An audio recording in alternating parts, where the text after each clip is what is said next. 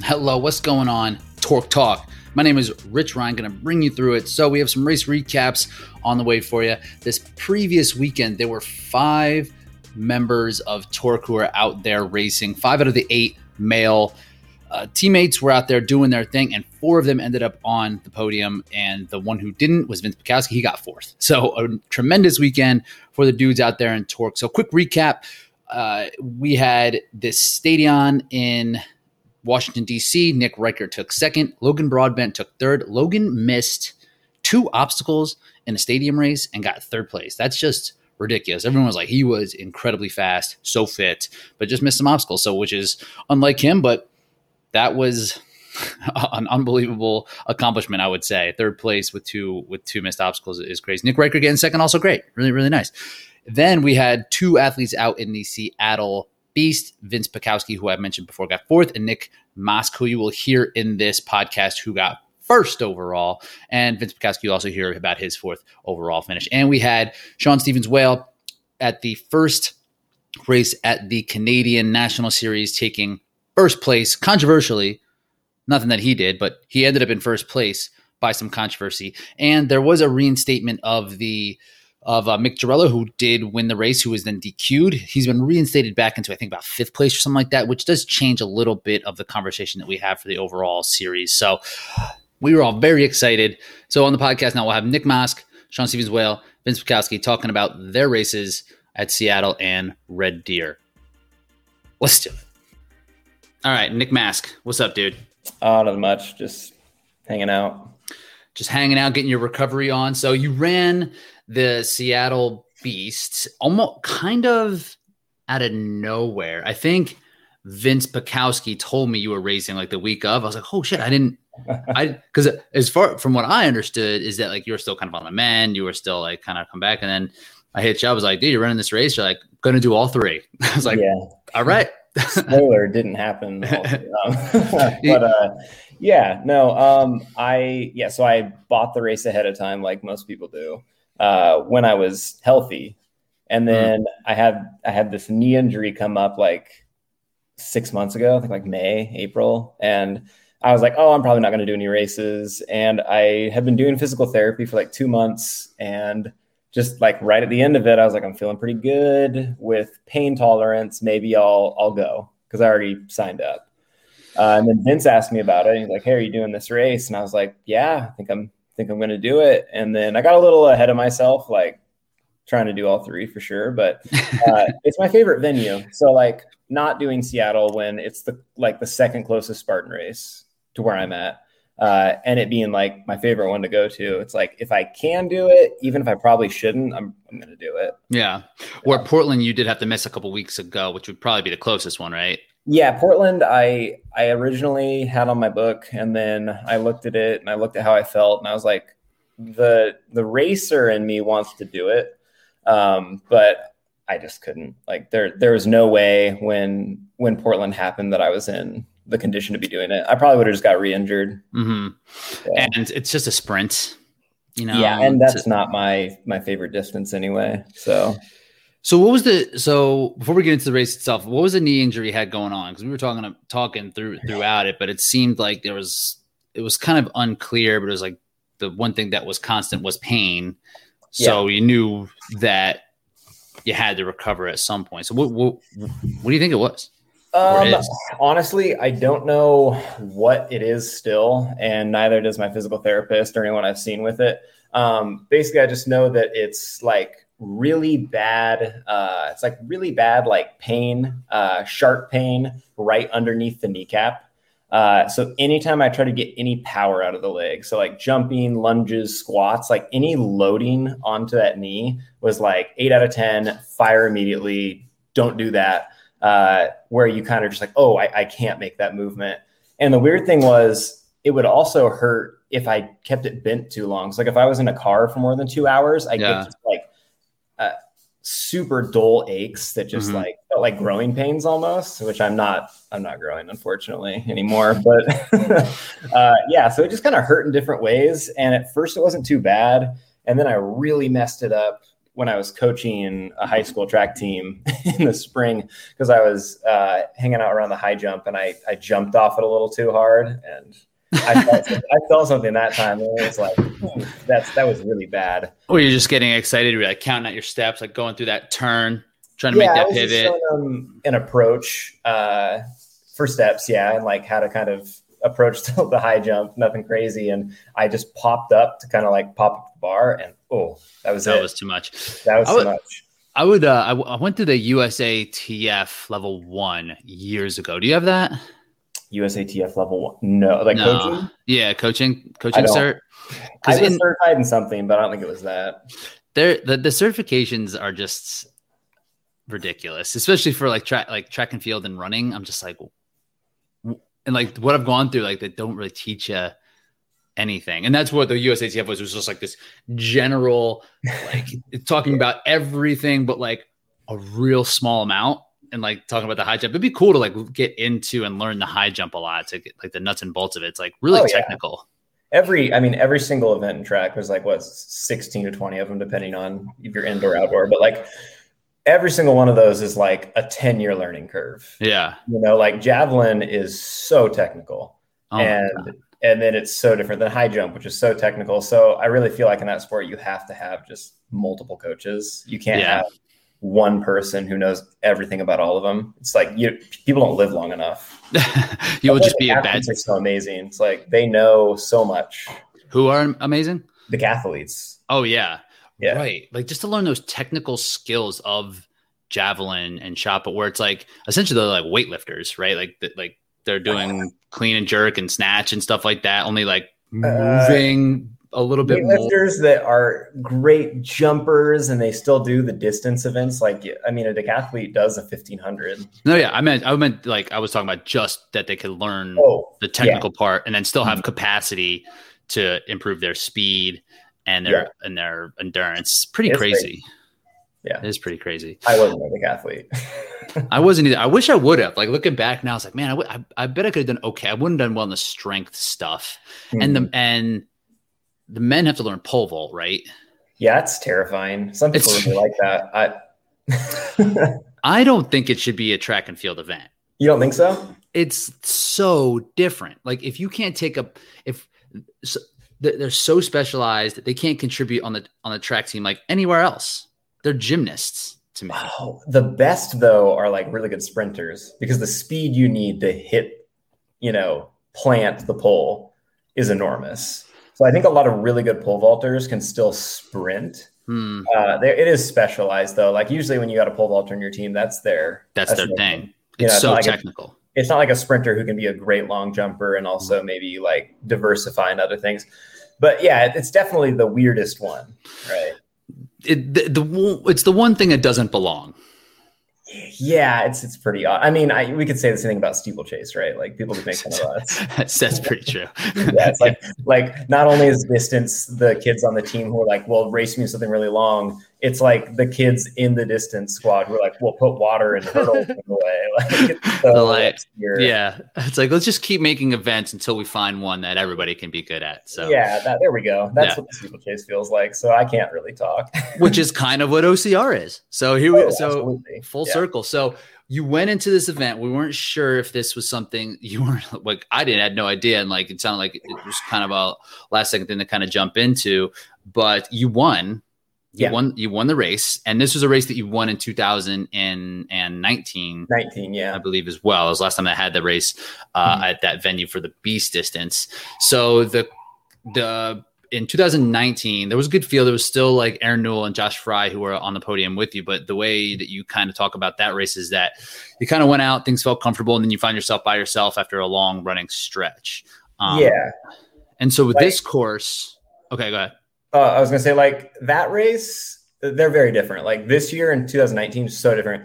I like to think that in 2019, I got away with being nobody, you know, uh-huh. like no one knew anything about me uh, I was just, you know, the dumbass who took off, right, and was going to come back later. Um, and I, partially, I probably was, and I just got really lucky that I felt good that day. But like, it was really nice that no one really worried about me making that gap.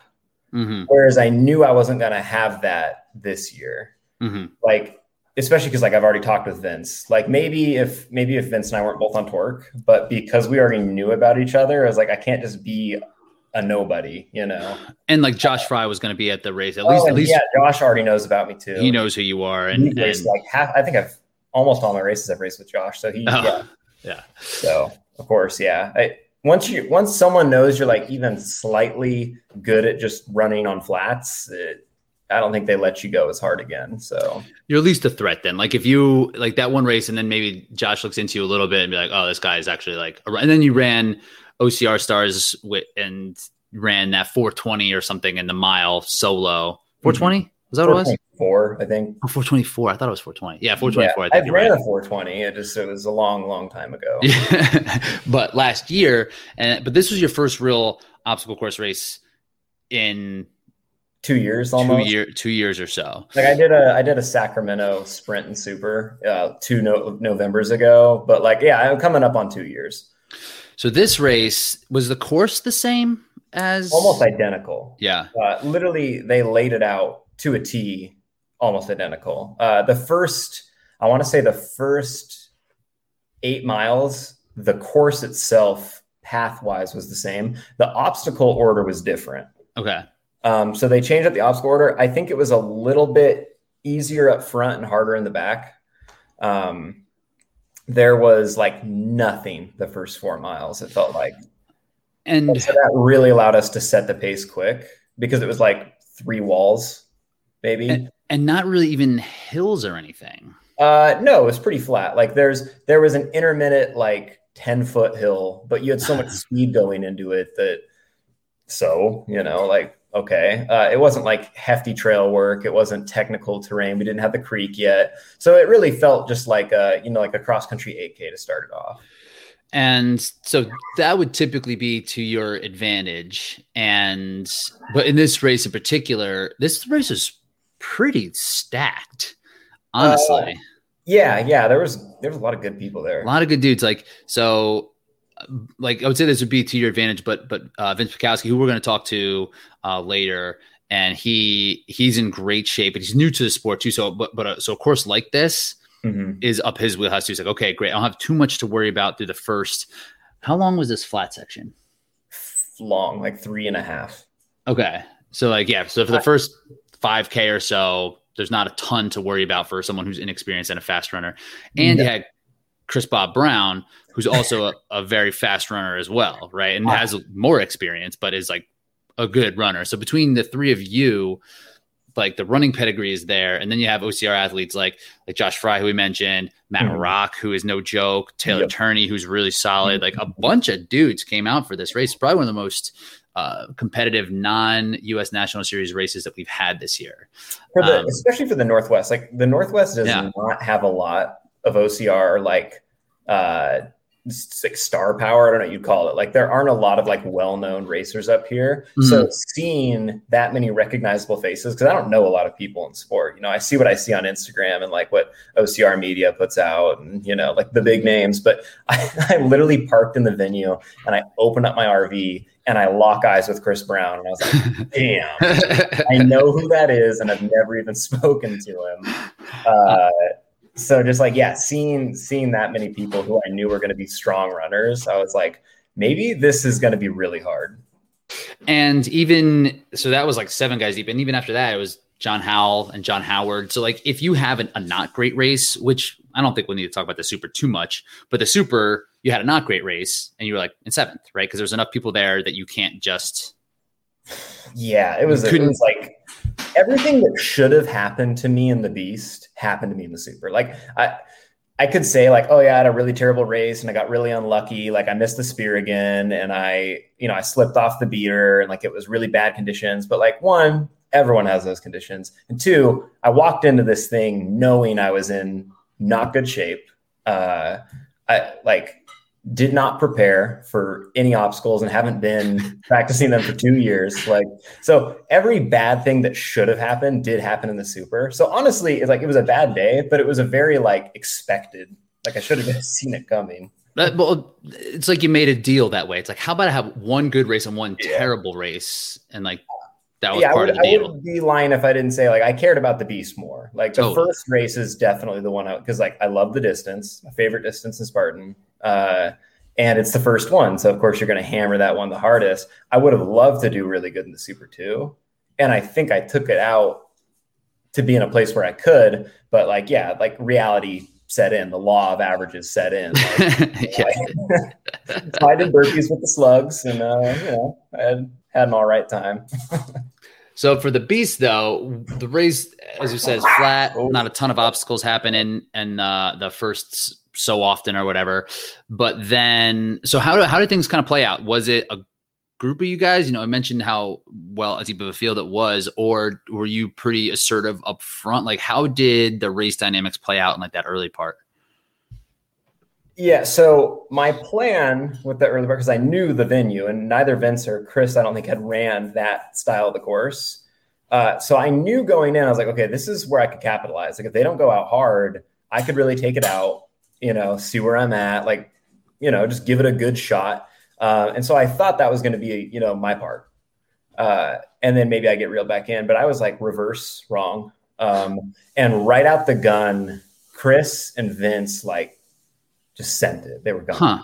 And so I was put in a place where I was like, okay, they're going faster than I'm comfortable with. I am not in a position I like, but if I let them go, like that's it. I'm not going to see him again. Right. Stuck back here with Josh, and I know Josh can eat me up on obstacles like any day of the week right now. Um, like he's just he's definitely more fluid, and I knew it. So I was like, I can put myself with a dude who I know is better at most of the things, or I can just like be really uncomfortable and hope it settles down. Like I was guessing that one of them wanted to just blow up the field and have it be like a an easier podium kind of deal. Mm-hmm. And so, yeah, those first like three, four miles was just hanging on. Like they were hmm. running together. I was like 10, probably 10 meters back. And I was just like trying to remain contact the whole time.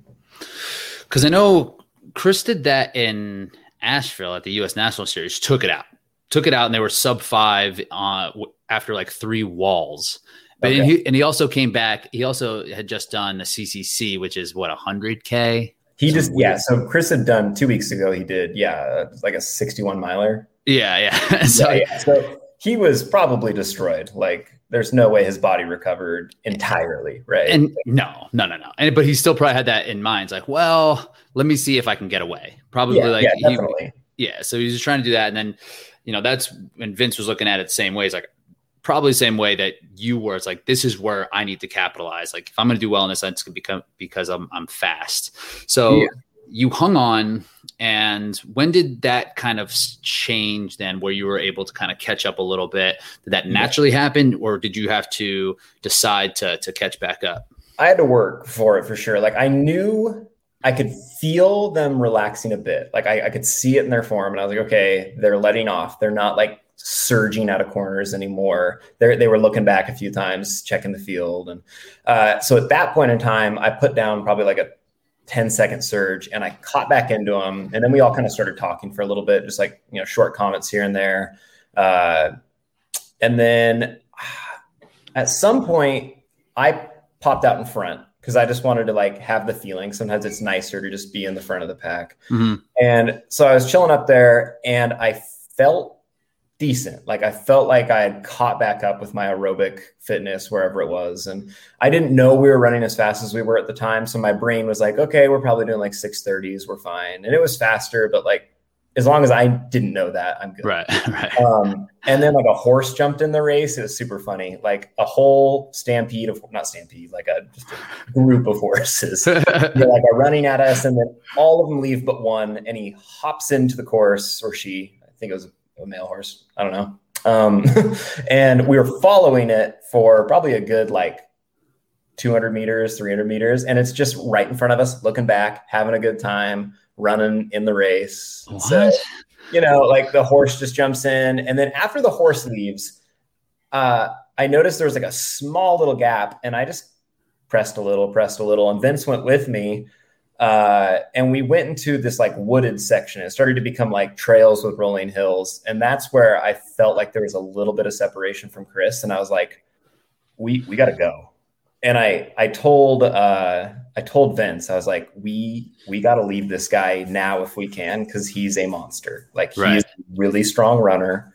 Uh, he's really fluid through the obstacles. Like he he I know who this guy is and I've never raced him. Like I don't want to be near him at the end of the run. He was second the last at US National Series he ran in Nashville. He finished second overall. Yeah, he, like he, he beat Ryan Atkins, he beat Kempson, yeah, he beat Batress, he beat a bunch of a bunch of guys. And I didn't know if Vince knew he was, and so I was like, "Is we're teammates, dude? Let's work together right now. Like yeah. we can figure out our problems six miles later if we're still together. But like, priority one is get away from this dude." Uh, and so we made a really hard push to the woods. Um, and I think that's where we made our first separation. Nice. Sure. Where, where, where's that? Was that about halfway? I got the map up here. I'm like, I would say so that was at mile four. That's we're like running through the backwoods. It like it's a little bit more uphill. There's a few times where I use my hands to like climb up, um, uh. and then it's got pretty steep, like short descents, and then it will whip you 90 degrees. It kind of like how 2019 was it 2019? I think 2019's uh, Seattle Super for the national series was. It like where it started. Where the start of that race is.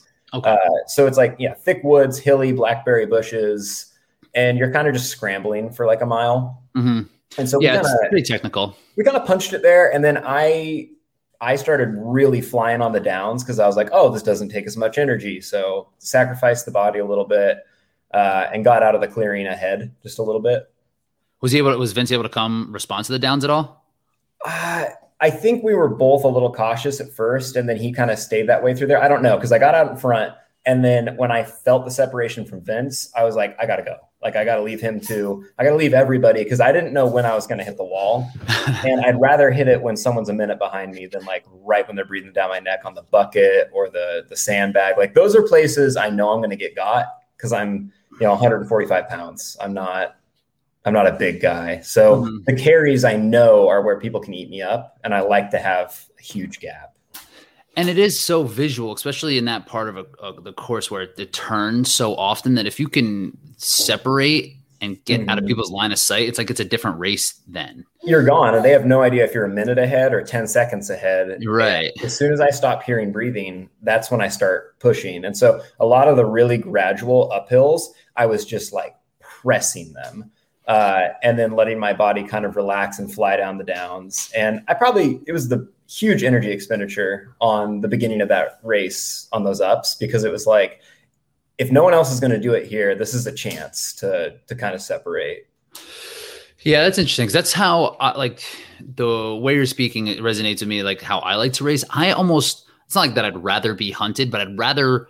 I feel like I push harder when I have the lead. You know, yeah, yeah. Like now now is the time I need to really step on the gas and go, as opposed to like trying to run somebody down.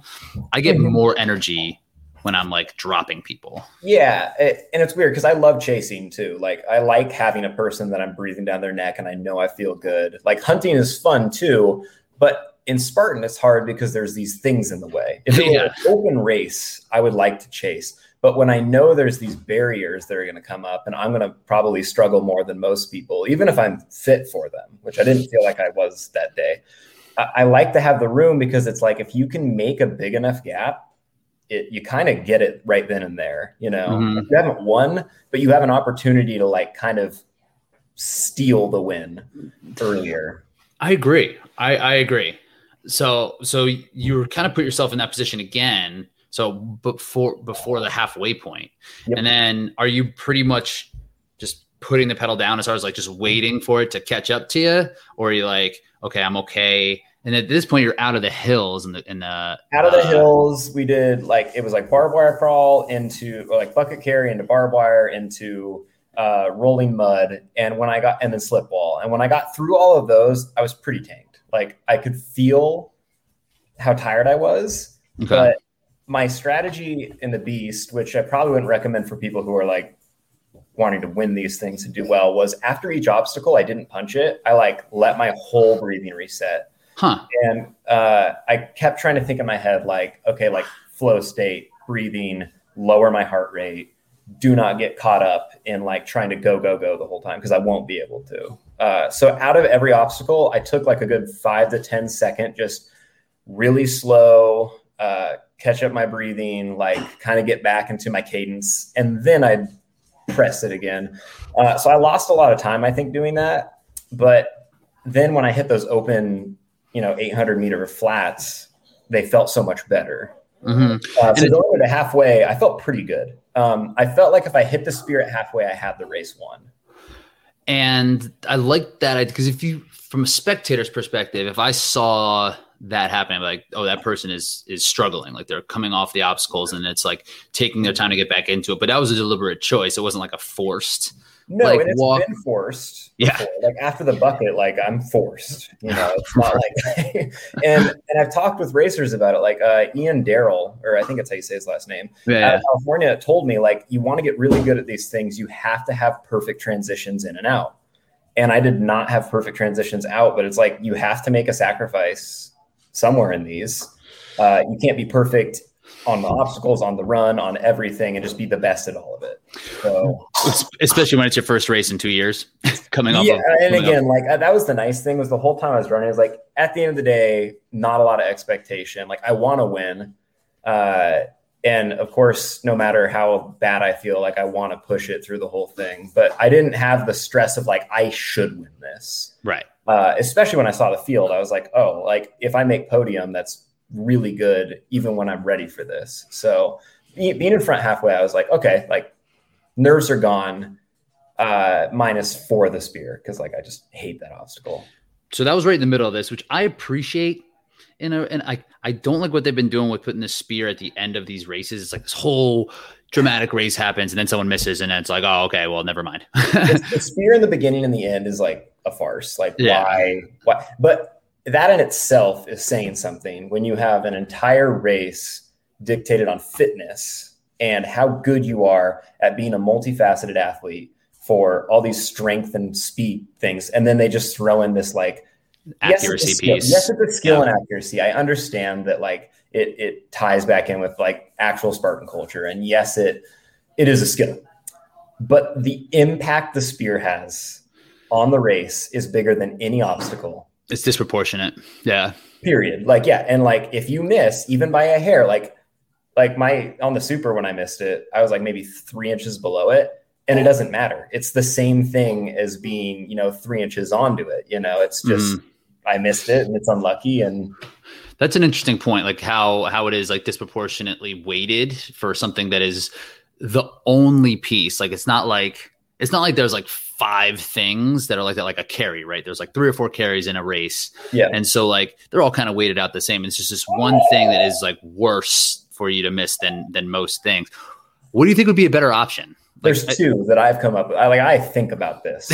all right. I hate the spear. One is the penalty loop, and they've done it in the past. They've given a penalty loop for it. You know, okay, you miss it, sucks. You go do a 200 meter, 100 meter penalty loop, you lose time but you are not thrashed from the burpees. And I get that the burpees are the punishment for the miss, mm-hmm. but it'd be one thing if you had to do the workload of 30 burpees. That's already tiring and it destroys the athlete for the rest of the race, unless you're really, really fit. But it's stagnating, standing in one spot for a minute to a minute and a half is de- like it's so damaging because now if you do that and you have six miles left in your race, great. Every mile you run has to be 10 to 20 seconds faster per mile that's not doable. Yeah, so it's like the time that it takes to actually do them and the energy that you expend to do them. It's like um, I think it's three minutes. You know. So pick one. Yeah. So pick one. Like either make it have to do this really difficult task that allows you to keep moving, or like, like a carry. Yeah, or like look at it like this. They have penalty loops, but you stay in the same spot, right? Mm-hmm. Make it where you have if you hit it, you go down the course if you miss it, you go down this path right next to the course and it has obstacles in it, or it has a carry in it, or it had like you're still making progress on the course, but it's harder. You know, interesting. So you get to buy, so you get to buy. Okay, so it's more like if you hit the spear, it's it's like a positive thing as opposed to avoiding a negative yeah. thing. Okay, mm-hmm. okay. Or, and I'm more in favor for this one if they keep the spear in, which they will, is if you miss reel it back in and throw it again and you're not allowed to to leave until you hit it i understand mm. that clogs the age group so mm. maybe you can't do it for non-elite races but for the elite race where the people care about their finishing and there's only like 100 people max in these heats you're not going to have that many misses. It's just not going to happen. And this is this is I like this because this is kind of along the lines of what the tire flip does, right? Like yes. you can have multiple ch- chances to do it, and eventually it's like, okay, you're better off doing burpees mm-hmm. or yeah. taking the penalty. So sure. it's like if you're just doing terrible at the spear and like you miss it five times in a row, it's like okay, now you have the choice to take burpees or miss it five more times, and like there's like a long time. I think that's fair the spear takes a while to reel in. Like after you miss and go, ugh, like that's going to be another 20 seconds to read uh-huh. everything. Yeah. And if you rush it, then you're punishing yourself. So, like, yeah. And then a, a missed spear is a 20 second, you know, disadvantage. It's not three know, minutes. Three, minutes. minutes. And yeah. like other obstacles, I think the burpees are justified because, you know, like you should probably be able to do some of them, you know, like walls and, uh, like the bucket's non-negotiable. You have to do. Got to do it. But the spear is like you can be the greatest athlete in Spartan, and if you miss it, that's it.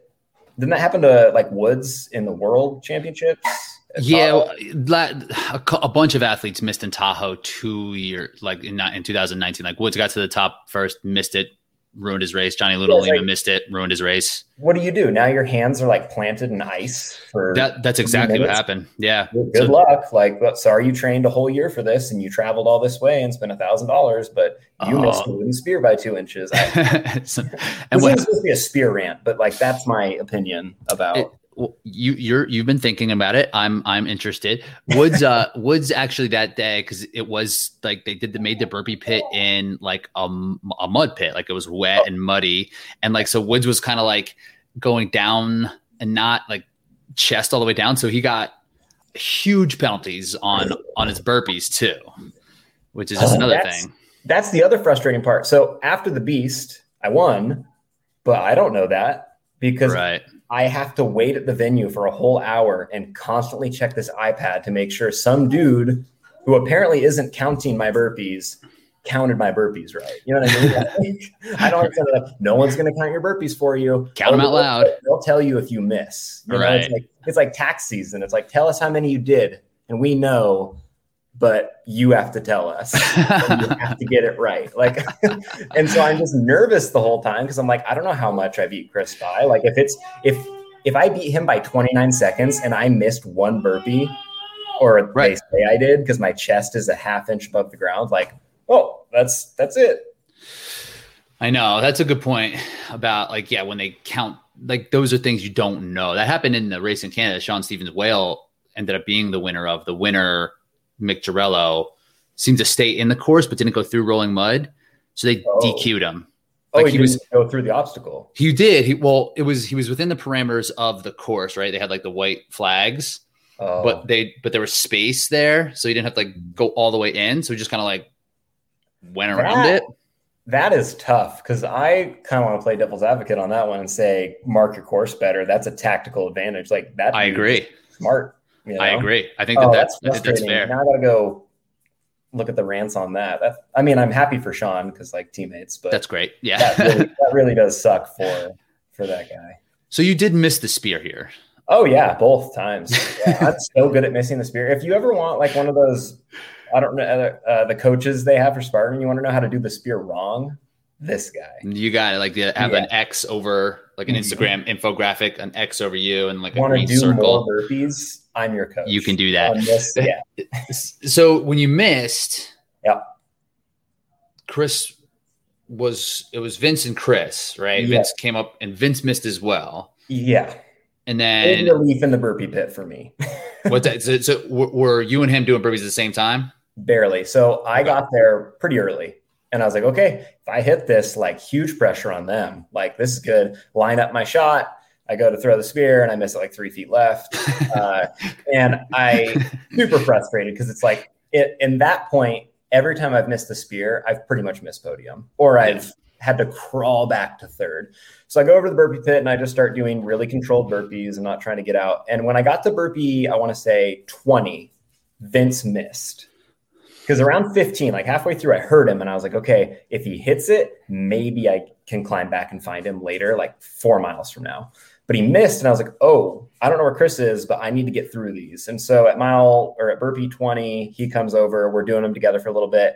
And then I get up from my burpees, put my headband on, I'm torched. They tactically put a hill right after the spear, followed by like a giant then was bucket, right? Or sandbag? Yeah, they had sandbag right after, and it was really long. Uh, it felt like a national series length. Mm. Oh, uh, through the woods? Really, yeah, I see long. it here.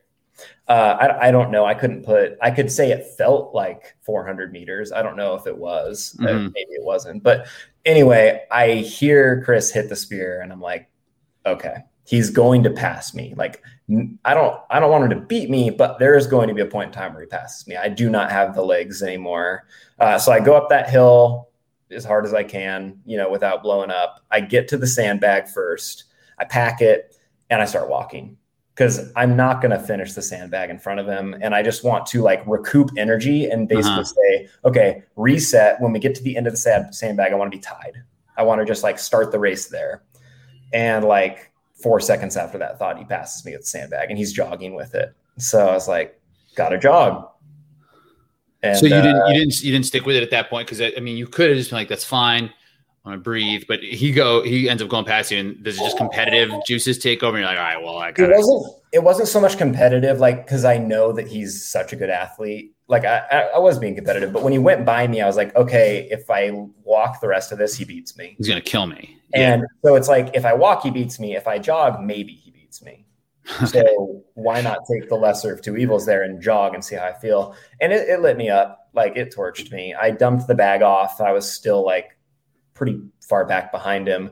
Uh, but I knew early in the race I beat him on the flats, and I knew he had to be feeling this race from two weeks ago. I was like, no human being does 100K and feels good. No. You know? So I was like, he's got to be, he's just not showing it.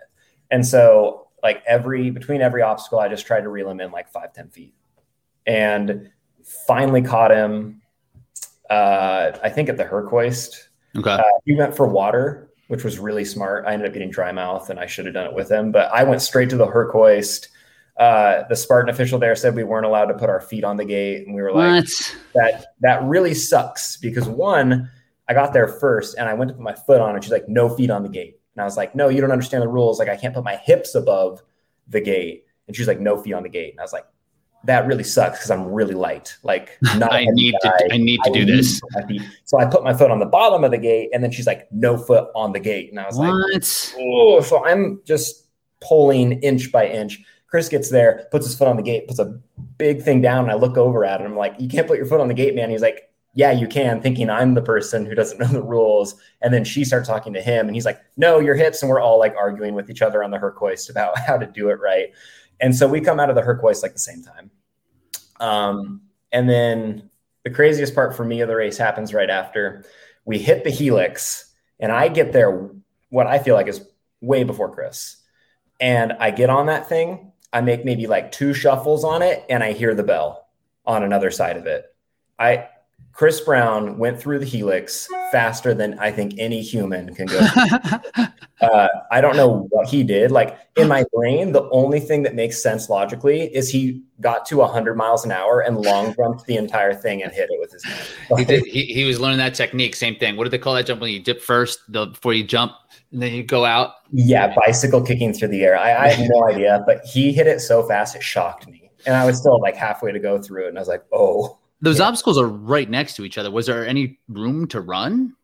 Uh, a little in between bit. there. So like hundred meter dashes between these. Yeah. So he just he just. I mean, you've done Helix what a couple times, three or four times, three, four maybe. Yeah. Yeah. So you, are you just slow, or is he was he yeah, just I'm probably, I'm probably slow, but he's also probably fast. Huh. Uh, he said, I asked him after because I was like really perplexed about it. I was like, how did you do it? And he said that he'd like kind of figured out a way where he could just swing through it really quickly. So I think he just had really fluid, like almost, I don't know. I yeah. didn't see it, but like he, he crushed that part like that. That was so smooth and it really like set me back. And so he got out way ahead of me on that. And I, there was a long running stretch after, and I had to use the whole thing to get him back. Uh, so like you, a, you did eventually catch him going into like Olympus. So I caught him.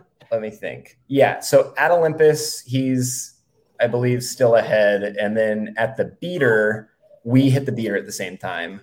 We do the beater at the same time. We finish beater at the same time.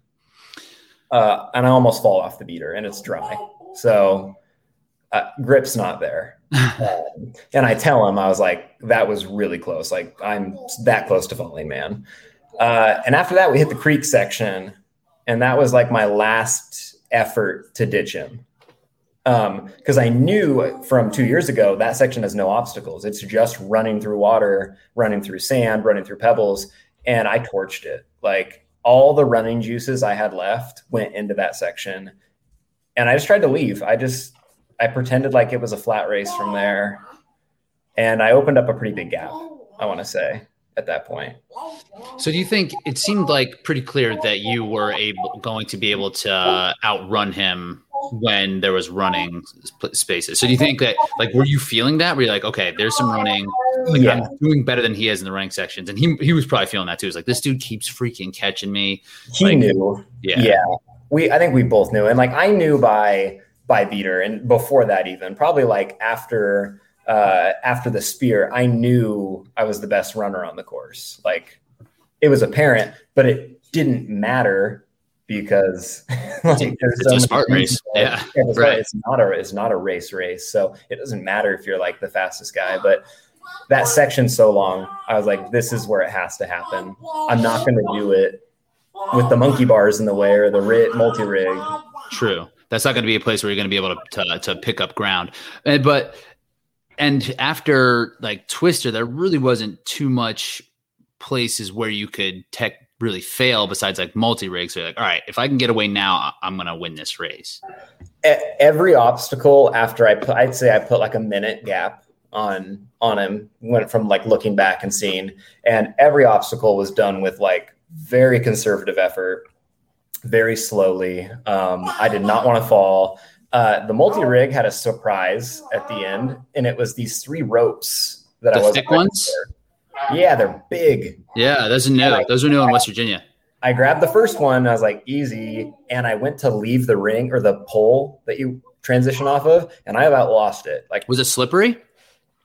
No, I like just like, that rope ripping like a huge rope. I'm mm. used to like you know metal or smaller handles, and maybe maybe that they're vertical yeah. Um, but I finally got onto it and I had to double hand it. And mm-hmm. then I had to use my body, get to the next one, struggle, double hand it. And even on the second rope, I was afraid I was going to fail it. Like, I, I know there's not a lot of obstacles that were like I was going to fail, but I felt like I was going to be so slow on it was a fail. You know? Yeah, right.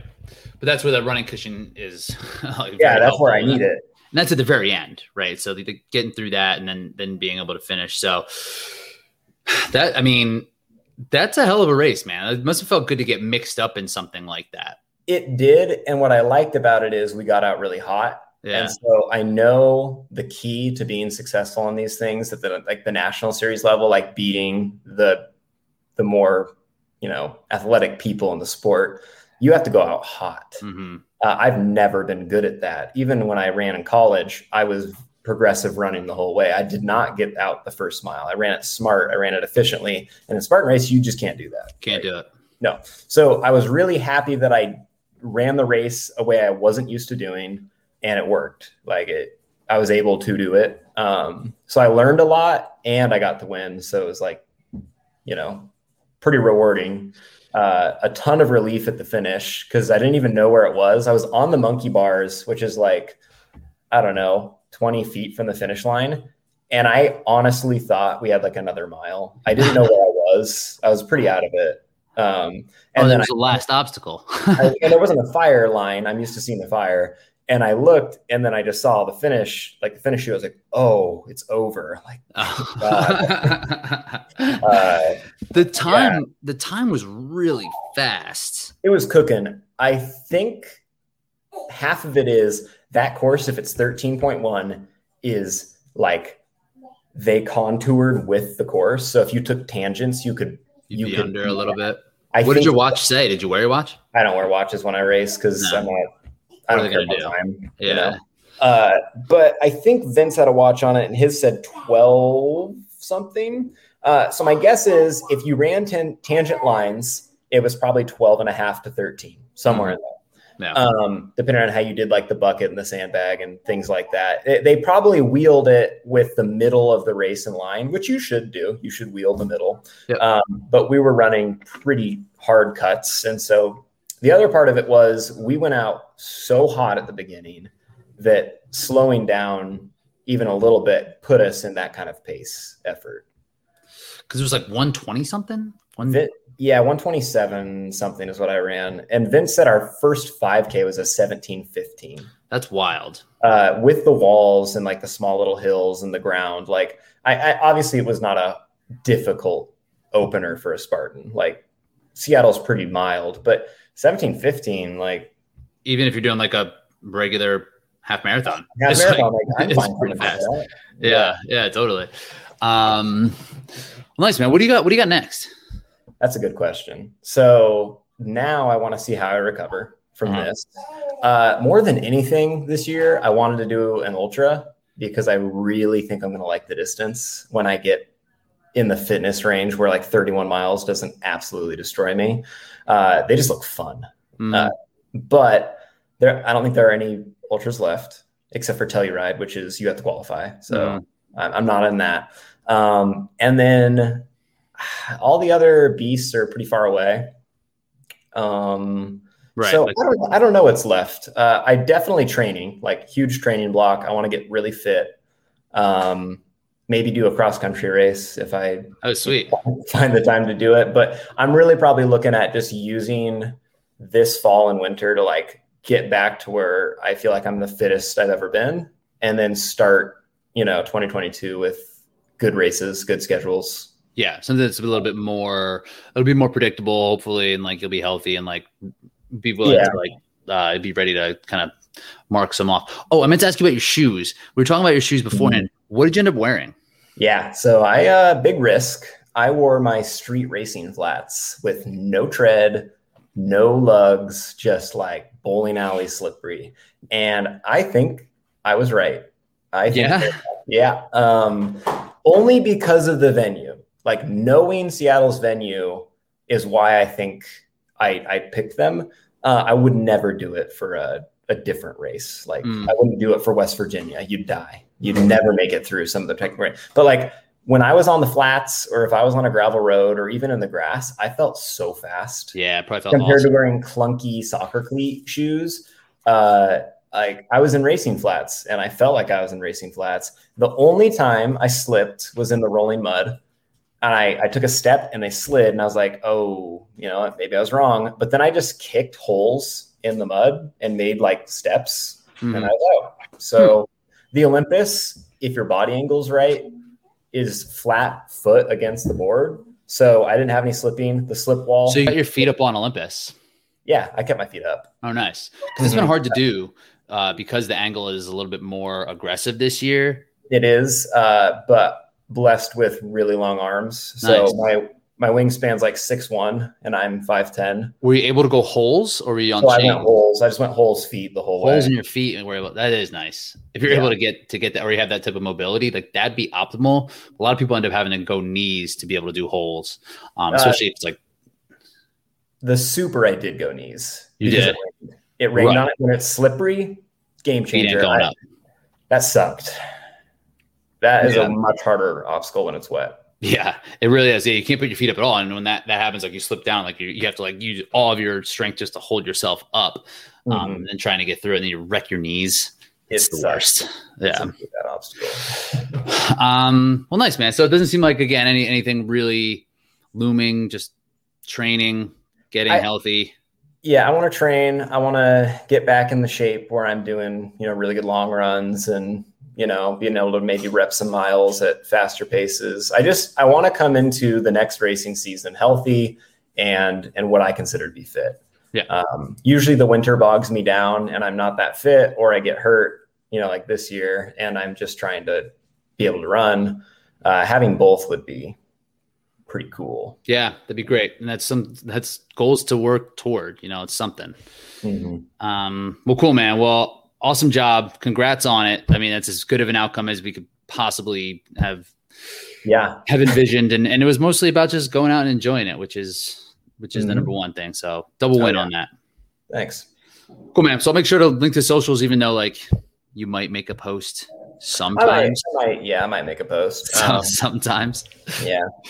but I'll link to it anyway. Um, okay. Cool, man. I appreciate you taking the time. Yeah. Good talking to you. Sean Stevens, well, hello. Hello there. What's going on, man? How are you? Good, good. Feeling good after the race. And uh, yeah, just getting back into it. So you are the official leader of the 2021 Canadian Spartan Race National Series. Yeah, a two a two venue series, so it's a it's a good place to be for sure. It's a good place to be after one race, one of two, one of uh, two.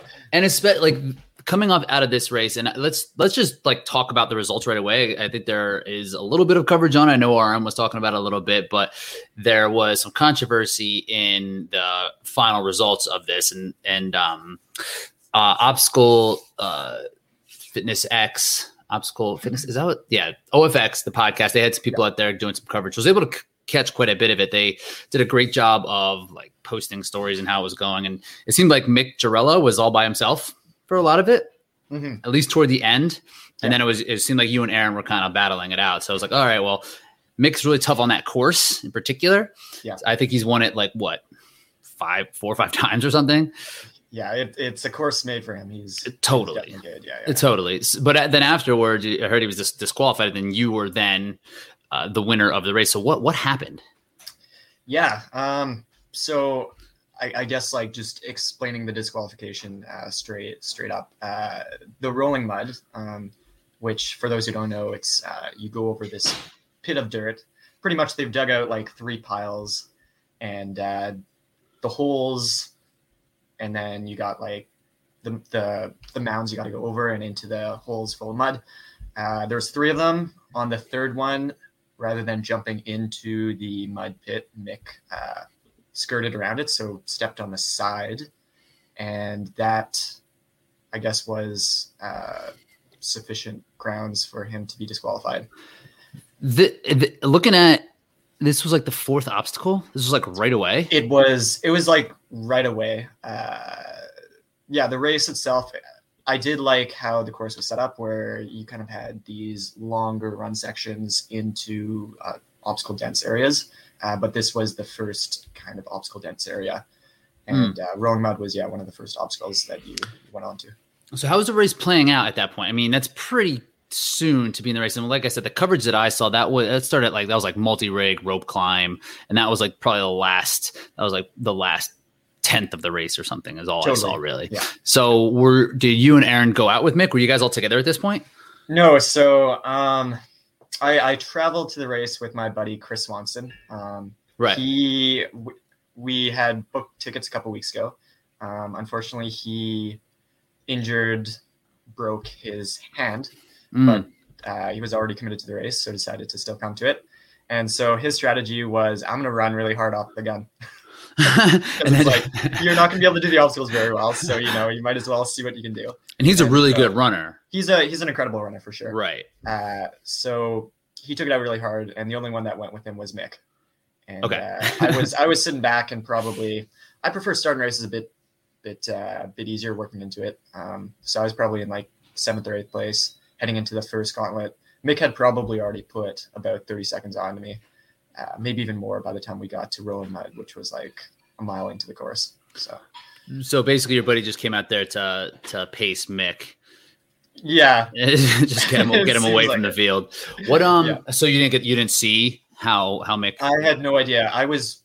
I think Mick was already done rolling mud by the time I, I even entered it. So um, I, I didn't have any visuals on what was going on up there did he step outside of the line or just not go in the mud? Was there white lines lining it? So what I heard was the day before uh, the race, there was flagging right on the edge of the mud pit. So you would literally have to go into the mud pit, or else you'd be going outside the flagging. For whatever reason, they decided to move the flagging uh, further out, and so, you know, I mean, I feel like as a savvy racer, uh, it seems to make sense that you're going to try and follow the the quickest line. Um, and the I guess the quickest line. Mick only skipped the third mud pit, by the way, um, but the flagging was still outside of where Mick was. So Mick Mick never went outside the flagging or the lines. He was but, inside of the white line, and they disqualified him for not going in the mud. I believe that's the situation. Yeah. Oh my god. Yeah. So it, it, was very frustrating after the race um, because obviously we are all stoked. We all we all had clean runs, um, and uh, you know, I, I feel like that's the best way to end a race where it's like there's no like controversy, like oh you know I missed the spear and mm-hmm. I was in front of you, but you know things changed. If it wasn't uh, for this or that, exactly. Like... yeah, it seemed it seemed pretty cut and dry the results, um, and I think we're all pretty happy with that. Um, so yeah, it's uh, a bit disappointing how it turned out, but yeah, I, I mean, I, I, you know, I'm we we can speculate here and make rules on like I've already talked to lots of people about like maybe what should have happened instead, but uh, you know, I think maybe some some sort of time penalty might have been appropriate, but at least for Mick, it's not just this race either. You have to consider that he was leading the series, and right. there's a fair amount of prize money in this series. So, like, it's a it's bigger than just the race. The hit the hit for him for sure. Yeah, the the money's in Canada this season. I know. Yeah, it's the it's the real deal. So, well, like, so you got like a nice little pay raise from that because that, but that is a little ridiculous. To yeah. I don't like when they just kind of that's what they've been doing. Like when Woods like grabbed the trust in Jacksonville a couple years ago, it was like, oh, you have a ten minute time penalty where mm-hmm. it's like it really didn't fit. Even though like there you, you probably can't do what he did, but they didn't have a rule in place for it. Yeah. But that just seems like someone saw it and just didn't didn't agree with how Mick went about racing this. And it was like, no, no, no, you you obviously knew you should have gotten the mud, but it was still within the confines of the course. Yeah. I don't know. That's yeah, tough. so so it was tough. Um, like the head Canadian official thought it was okay, but then the head US official who was up here um, was was kind of vetoing um, it and thought that you know Mick uh, Mick deserved the the DQ. So crazy. I, I don't know. And that's that's just something with these races. Like you never know. They, it looks like they just want to like penalize people and just and just make it convoluted and and and it, it just like it's harmful. It's not. It doesn't help when it's like that. So we don't really know what we're going into. We don't know exactly what people have in mind for this because it's not like delivered to us. And maybe it's no. just that the sport is just so new that they're they're ironing these things out. But yeah. Well, aside from that, how did you feel during the race itself? So it looked, so it sounded like Mick and your buddy Chris went out hard, and you wanted to settle back in. And and yeah. for the most part, you most people might know you as more of a, a, climber, but you can run pretty well on flats. And this course is a flat course. Like you're you're a pretty well rounded runner. So when you came into something like this, were you thinking that you were going to kind of need to push earlier in the race than you might want to, or or what were you thinking? Yeah, on reflection, I I do wish I went out a bit harder. Um, I think I've had some bad experiences going out very hard in the past, and that has left me a bit of a sour sour taste in my mouth when I when I do think of going out hard. So I prefer kind of the uh, the slow and steady approach.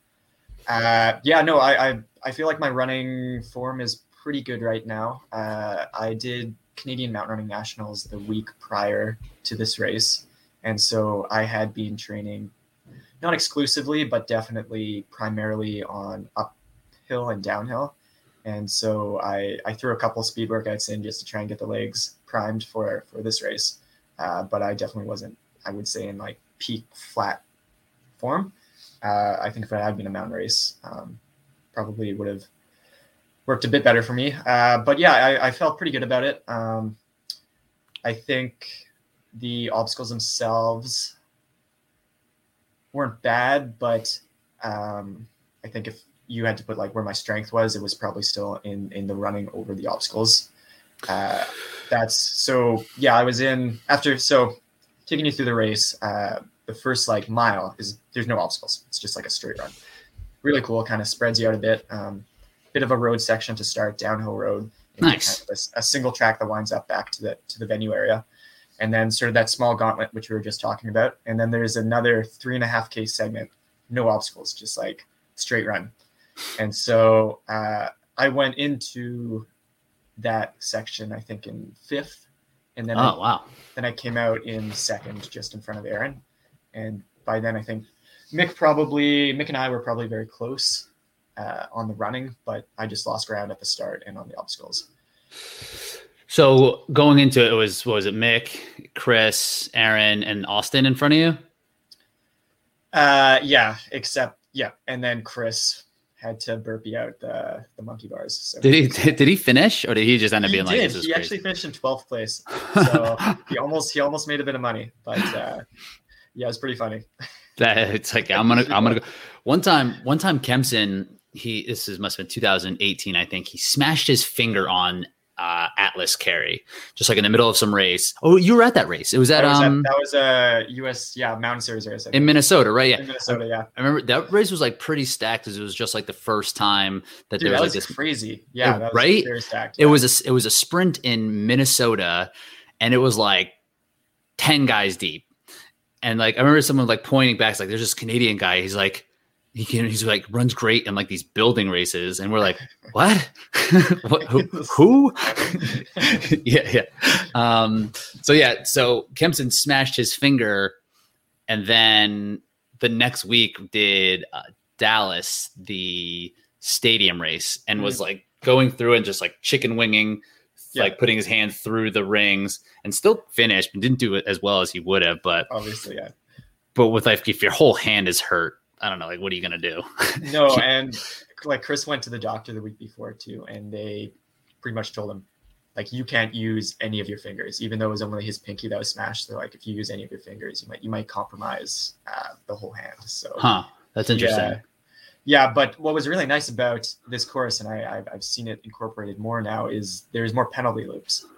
Uh, and so on a couple of the key obstacles like Twister, um, Z Wall, a couple more had had penalty loop options, which which for Chris worked very well.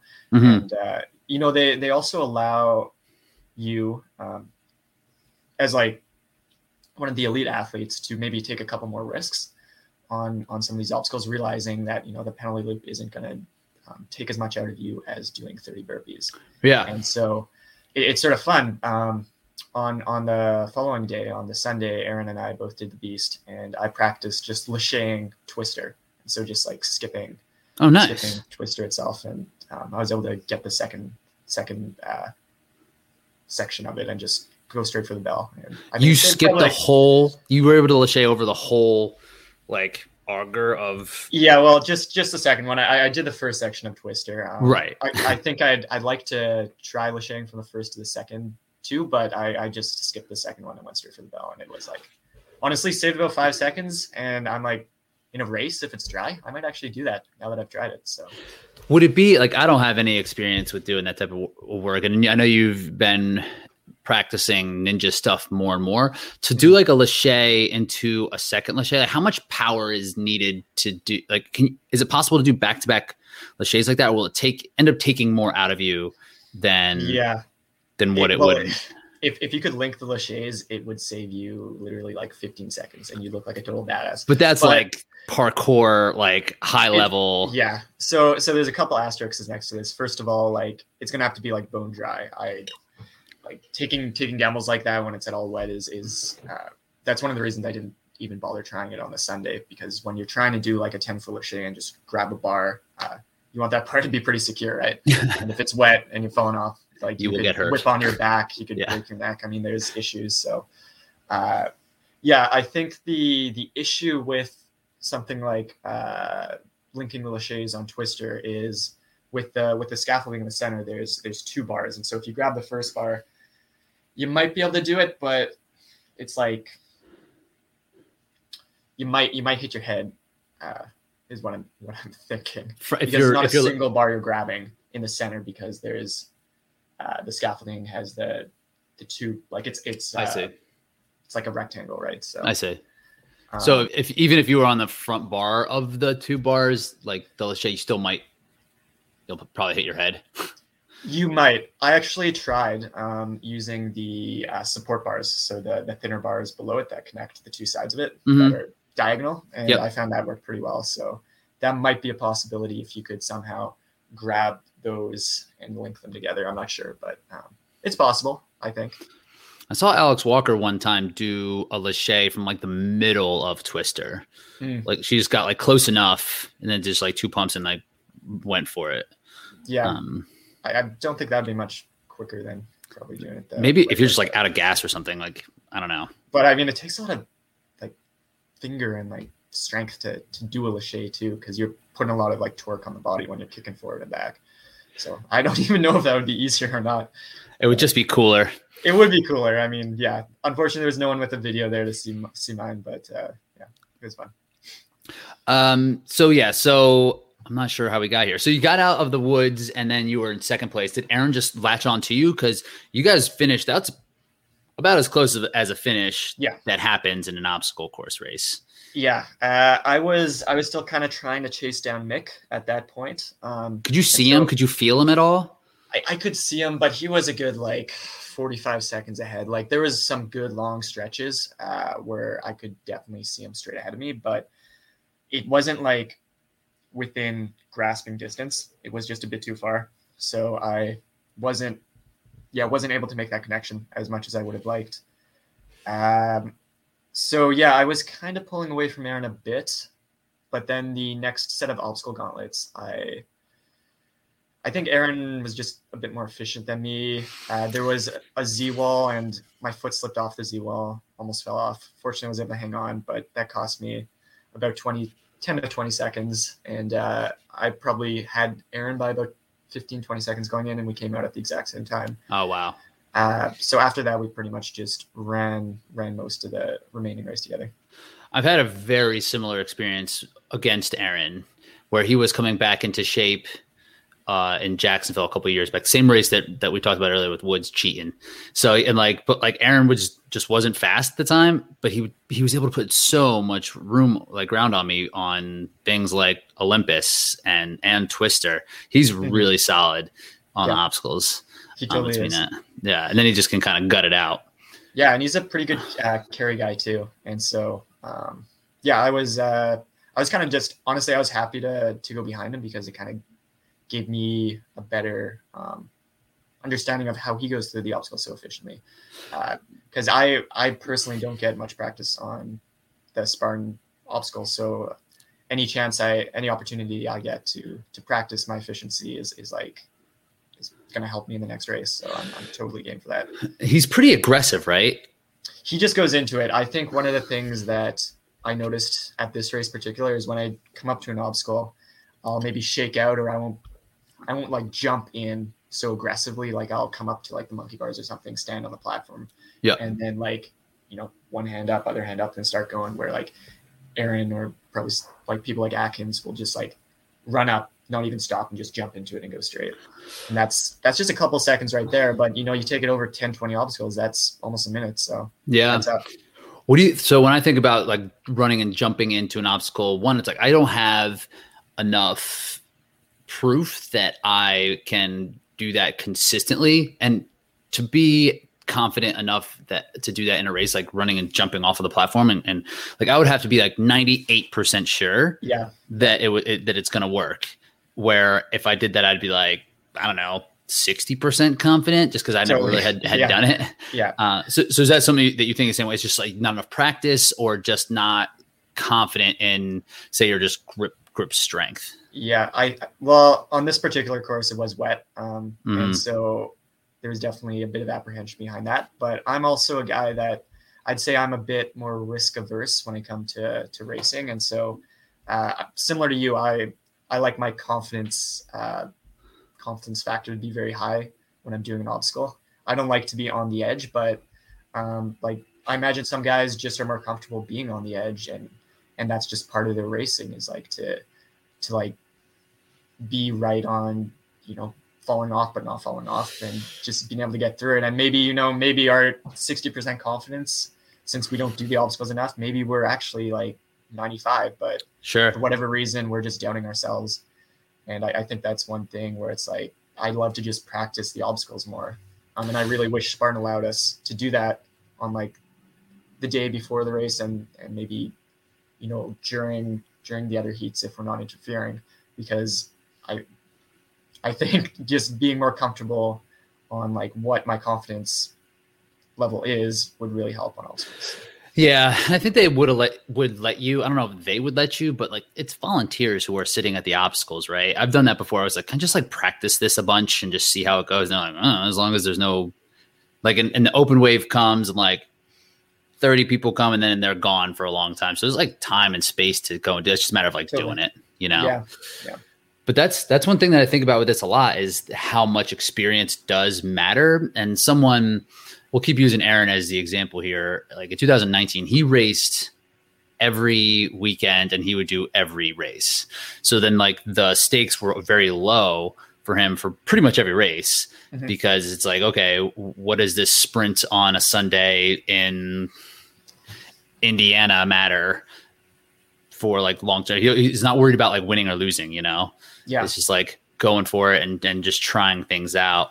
Where a race like, and maybe he had the same type of idea for the series. Like if he does well, which he which he did, then he can show up in Blue Mountain and potentially make some more money. And he's right in the running for the for for winning the series. Mm-hmm. So, but he's just done it so often that he's confident enough now to to because he's raced so much. Where like you or I, we don't race that much. Mm-hmm you know, and a race like this one had a, had some pretty high stakes for you.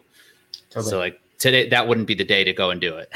no, exactly. I, I like I was saying before, I think the penalty lap option, or even doing it like Battle Frog, where like mandatory completion mm-hmm. would would again be something that would encourage athletes to take a few more risks, um, which I, I think would make it more entertaining because you'd see athletes doing cooler things on the obstacles, like lache or something like that yeah. as opposed to like forcing us to do 90 seconds of really intense work and then coming out tired.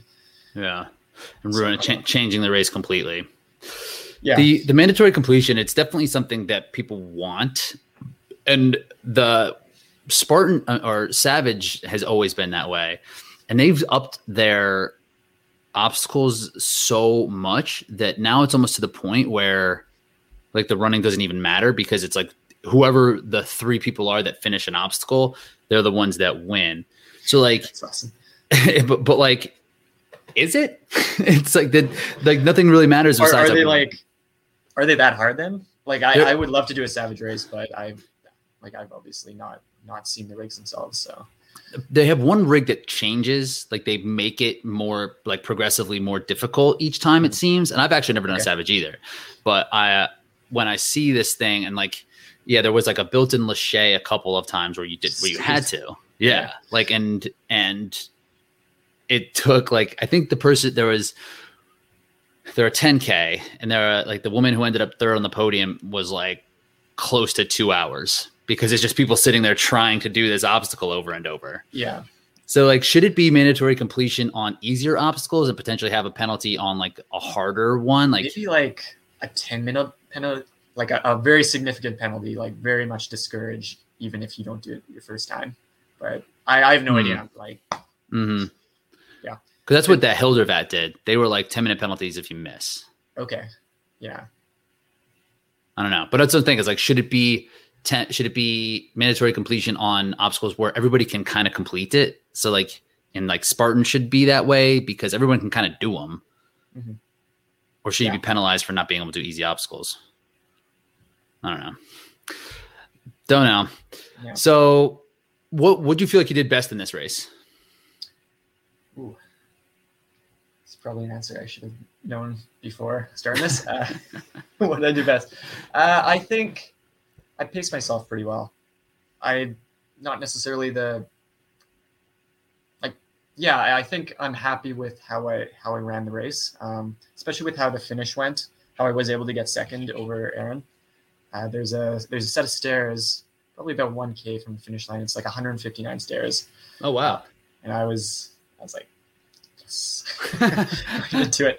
So I was able to gap Aaron a bit on the set of stairs, and that was kind of my strategy going in. I, I was sitting behind Aaron, going to the bucket, which was just before the stairs, uh, and then trying to kind of just shake things out before the stairs. I'm like, okay, this is this is for me like another obstacle. I'm gonna I'm gonna take it hard and see if I can gap Aaron a bit. And is, is is there a certain technique that you use in your climbing and like your tower running experience that you can just tap right back into or is it just a strength and capacity thing and like confidence thing that allows you just to be like, all right, here's some steps. I'm like, I'm gonna hammer this. I think it's more of the latter, especially with this set of stairs. You didn't have any handrails or turns. It was just like it was an outdoor set of stairs. So, uh, like my stair climbing experience, as far as technique went, didn't really come into play much. It was just being able to access my power. Hmm. Uh, and so I was able to probably put like a good, at least five, five, ten seconds on Aaron, and then just uh, just kind of held him off through through the woods and made the spear. and uh, yeah, I uh, so the last three obstacles were it, it, was pretty much like back to back to back. It was like 50 meters from the finish line. You had the spear, then you had uh, helix, and then the slip wall. And helix has never been. I just haven't dialed that one in. Like I, I just feel like I'm slow through it. Like the bars that you have to like squeeze your fingers through. I, I'm always like a bit nervous about that. And uh, so I wanted to have a bit of a gap on Aaron going into that.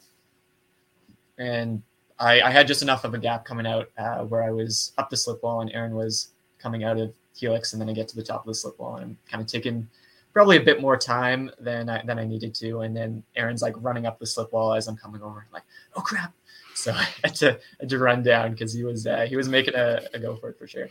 It's so wild seeing those finishes because like you can't really like kick you know it just yeah. like watching you two guys finish it was just like you got you had to make sure you didn't die coming down off of slip wall and then it's it was just sketchy. over it's yeah. sketchy yeah like I, I don't know like if you offered me a million dollars if i would run down the slip wall because you get your you miss a footstep and you're like I don't know that could that could end badly. So the the dude just Josiah Middaugh, he did that at one of the earlier races where like like his legs like split on either side, like tumbled forward.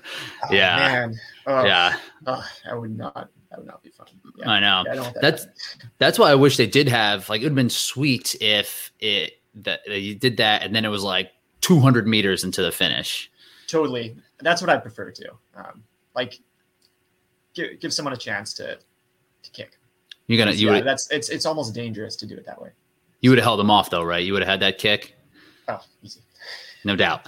Um, so, what do you think you could have done better? Uh, I think, like I was saying before, um, coming into the obstacles a bit more aggressively hmm. rather than shaking out, taking my time. I think that's something that in the future I want to work on more. Uh, so I'm not exactly sure I'm going to incorporate that into my training, but uh, I'll see. Um, maybe I'll just be more conscious of it in races too. Uh, and I think if it's dry, there's no reason can't just jump straight into the obstacles. Mm-hmm. You got to find also, out, right? Yeah, I think also um, maybe starting a bit faster because I do think once I lost contact with Nick, I, I just never. It, it, was never a race between us, and I, I wish it at least was. Um, I, I'm, yeah, not saying by any means that like I would have been able to keep up with him, but I think we're running at a similar speed, so at least like it would have given me a better shot and more more fun experience between between the two of us. But um, yeah, so maybe practicing just some like some tempo runs where I start at like three minute K pace for the first kilometer and then like go into like 320 or whatever my tempo pace ends up being. Yeah. Uh, just to like get used to starting fast and then getting into a pace because it's n- not one of my strengths, I'd say.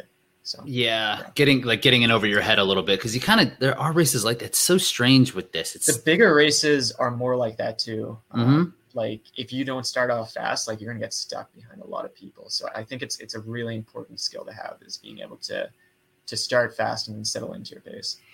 Yeah, because once you lose that visual contact, it's it's hard to stay engaged mm-hmm. right? Even if in a big race where you you're not losing time on any specific segment or anything, you're just behind. you yeah. just didn't start as fast. Yeah. So what do you what do you got next? You mentioned you have a big a bigger race, a longer race coming up next weekend. Uh, yeah. So it's been it's been a weird fall for me, um, and I'm, I'm really excited to be racing again. Uh, like I said, at Canadian mountain running champs the week. How did that How did that go? I, I missed that. Uh, it was good. Um, I finished second, and so uh, I made the team for Thailand, which is going to happen in February. Nice. And so that'll be something else to train for. Uh, yeah, who, no. Who won that? Uh, one of my teammates, Alexander Ricard. He's uh, he's just honestly, I think he could be one of the best climbers in the world if he if he he already is very very good, but like he could he could like win those big VK races over in Europe if hmm. uh, like he's he's really good. I've never experienced running with someone who could run away from me like that on hills. So hmm. he's uh, he's pretty exceptional. So yeah, it was. Um, I feel like I'm pretty fit right now. Uh, I I had some good base mileage over the summer, some hundred plus mile weeks, and uh, yeah. So coming up, I got WAM, which is a 60k race in Whistler. It's part of the North American Golden Trail Series, and that's going to oh, be nice. in like 12 days from now. So I'm going to try and do a bit of uh, last minute training for that one, and uh, and then after that, uh, I have to make a decision. I have Squamish 50, which is a 50 mile race the week before Blue Mountain in Ontario. Uh, I don't know. I haven't decided on anything yet. I might do that one. It's it's like a local. It's like the biggest local race. It's one of the biggest like trail races in Canada, and it's something I've really wanted to win. So I'd like to do that, but I just gotta be smart because obviously Blue Mountain, there's quite a bit of money up for grabs there. Yeah, how much would you win at the Squamish race? Uh, if I broke the course record, it would be three thousand. If you so broke the course, and yeah, so good. That's break. What about what about just a win? Two thousand. And if you win Blue Mountain, it's also three thousand plus forty five hundred. So. Plus the yeah yeah. Huh. Yeah, that's pretty good payoff for a trail race. The Squamish it race. is. It's a very good, and that's and um, Gary Robbins who puts it on is like amazing with that, and and that's why it is one of the biggest trail races in Canada, and it tracks a lot of top talent. But uh, yeah, you know, yeah, it's not, it's not saying you can't do both, but like it'd be harder to do both. I agree. Yeah, yeah, trying to recover a week. Yeah, a fifty mile. then the what's the what's the What's the Blue Mountain's distance? What is that? Is that a it's beast? a beast. It is. So the training at least would be comparable. We're talking like a seven and a half hour race for Squamish and probably like two and a half hours. So at least like the training wouldn't be completely different. Right. Um, but yeah, I, I haven't made any decisions yet, but um, that's one potential way I could go about the season. And what weekend's Blue Mountain?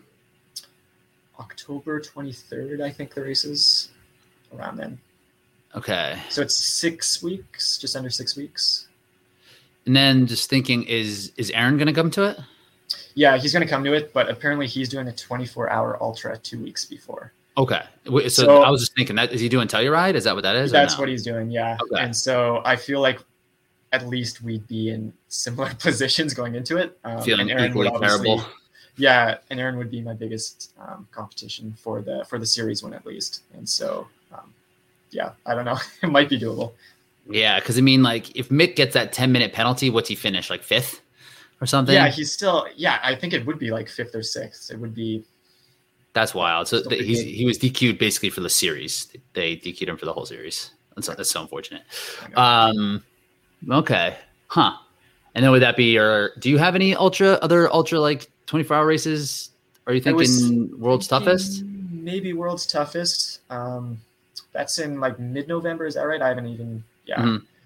I think like it's a possibility. Um, like I said before, that race is one I'm scared of because I feel like my body is going to just get so crushed, and I'm not going to be able to train or run at all for two months plus. Yeah. And I just feel like I'd get very depressed. even you know, even if I can get the victory, I don't know if it's worth it for like two months of like just sulking. So just misery and, and yeah, going exactly. into going into the winter where things are sad anyway. That's like yeah. the thing. If you're gonna do a 24 hour race, like you're putting yourself under so much stress that your body is probably going to to shut you down. You're probably gonna be pretty bummed out for a while for sure. Yeah. No, for sure. Um well cool man. Well again, congrats on on the victory either way. Clean race did everything as the rules are as whatever we think the rules are. So put your, put yourself in a great position. It's great that you're racing again and and representing for the home country, which is great. Totally. Yeah, yeah, yeah. Thank you. All right, cool, man. We'll make sure to keep everybody posted where you're going to be next, and they'll link to your socials and all that. So, cool, man. Well, I appreciate you taking the time. Cool, cool. Thanks, Rich. All right, Vince Bukowski, what's going on, man? How are you? I'm I'm doing well. How are you doing, Rich? Solid. So you are we're talking on Wednesday, a couple days removed from your first beast distance. How you feeling? I'm I'm feeling a lot better than I thought I was going to be feeling. I think uh, because there wasn't a ton of elevation on the course, um, it didn't quite tax like the quads or hamstrings as much as I was expecting. So uh, the legs actually feel really really good right now. From from a recovery standpoint, I mean, you have you're gaining a lot of different experiences that go along. You know, as track athlete, cross country athlete, you know, uh, army ranger champion, and now into Spartan races. Like, how has the recovery been from Spartan races compared to some of the other stuff that you've been used to? Yeah, I think it's been quicker. Yeah. Um, yeah, I think uh, some of just the natural terrain limitations on how fast you can turn over your legs protects it from uh, some of like the damage you experience on the roads and the surface itself itself. It's a softer surface. Uh, some of the technical pieces force you to slow down. Wake up the next morning and stairs are always a challenge for me, but um, I didn't quite have that after uh, this race. Yeah, and there's something to be said like systemically when you're doing, say, a road half marathon or a marathon, either even like you can just put yourself in this high level of output and just like pound until you're dead and that, that I found that that definitely is a longer road from recovery than say like a beast. I'm, I always just feel like cut up. We all we all banged up that way. Oh yeah, I mean I've cuts all over my legs. I have a, a pretty sizable uh, gash in my uh, Achilles from the uh, traverse from the rope. Oh no! Um, were, did you were you, were you just pulling yourself across it? so I started doing that and then I started moving my legs because that hurt too much. And then I was still cutting into that point of my legs. So I just said, screw it. And I went arms only across the traverse and just held my legs up off the ground. Oh, really? There was enough space for you to do that?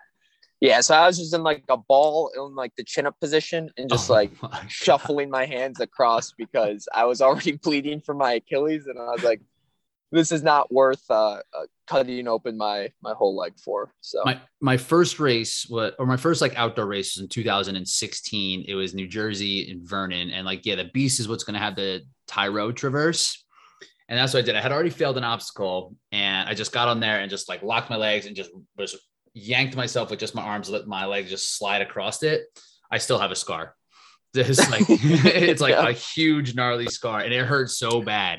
It hurt and like for days after it was like pulsing like it was just like so much attention was being paid to this gash in my body so yeah um and, and i have to wear like socks and boots at work um every day and so it's right over that gash oh, and so yeah. then every day i go home and i take off my boot and my sock and it reopens the gash again so I, have got a feeling i'm gonna have a nice scar on on the back yep, yep. lesson learned and yep. you you've you've been this is your third Spartan race. So you just started earlier this year in Jacksonville where you were uh, age group. Learned a lesson there. Learned learned what the proper burpee form, the ex, the expected burpee form is for for Spartan race. Uh, but then you did get your way into the uh, elite field. You did a stadium race, which if, there's a lot of like tricks and like experience that needs to be done working on those. You finished what you were in top 10 or something like that. M- missed a yeah. couple. M- would you miss the spear that day? Yep. Missed the spear that day. Have you hit a spear yet?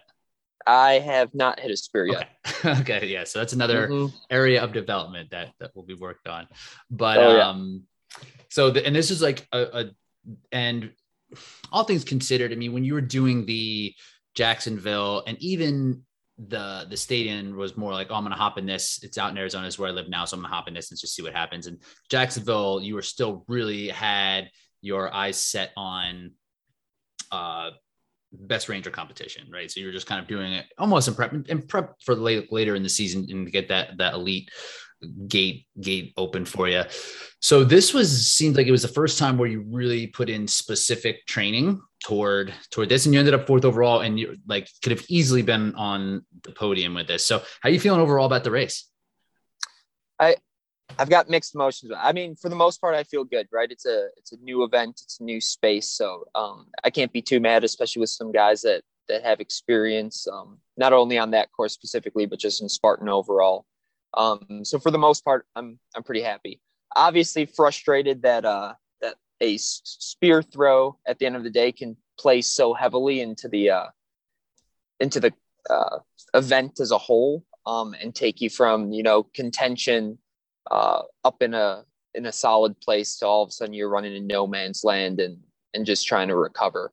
Um, that that's been the most frustrating part, but but it's part of the game and everybody plays by the same rules. So uh, the other guys that hit their spears, it, it is what it is. They it was it, their day. It really is what is what it is, and I've I struggled with that so much. I was like, well, if only it wasn't for this, or if only this went better, I would have done. I would have been on the podium, or I would have won this race. And but that's not how it is.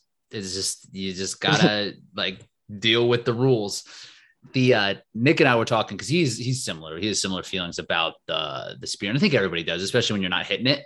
you know, when it's just like yeah. when you're missing and it's costing you positions.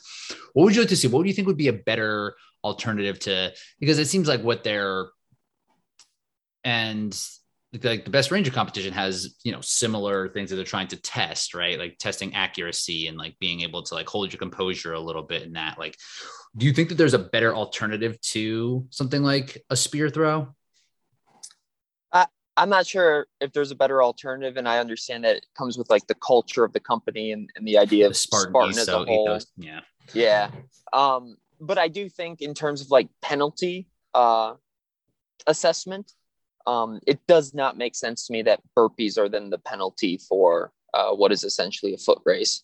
And I think too, there's so much variability in like burpees. For instance, a, a Logan Broadbent, who is a, a shorter, more compact athlete. When I was watching him do burpees on a replay, I was like, holy cow, I can't believe he can do burpees that fast. And mm-hmm. it's a benefit to him because because of his his height and I mean he must practice them a ton, right? But I think then you have someone in a booth watching people's burpees and saying, like, that doesn't count, that does count. And if you just made it a penalty loop, you would remove a lot of the uh, a lot of the variability and, and you just you'd make it a more uh, a more standardized thing um, instead of something yeah. up to subjectivity. Yeah, and that's that seems to be the thing. And now that they're playing around with the penalty loops, maybe they will start to. And now it's kind of random, right? Like sometimes it's the penalty loops for the spear. Sometimes it's it's not, and maybe it's just they're constrained to the terrain. But maybe eventually it'll be like, okay, if you miss twister, that is burpees. If you miss the spear, that's a penalty loop, just so it can and have it be like the same distance.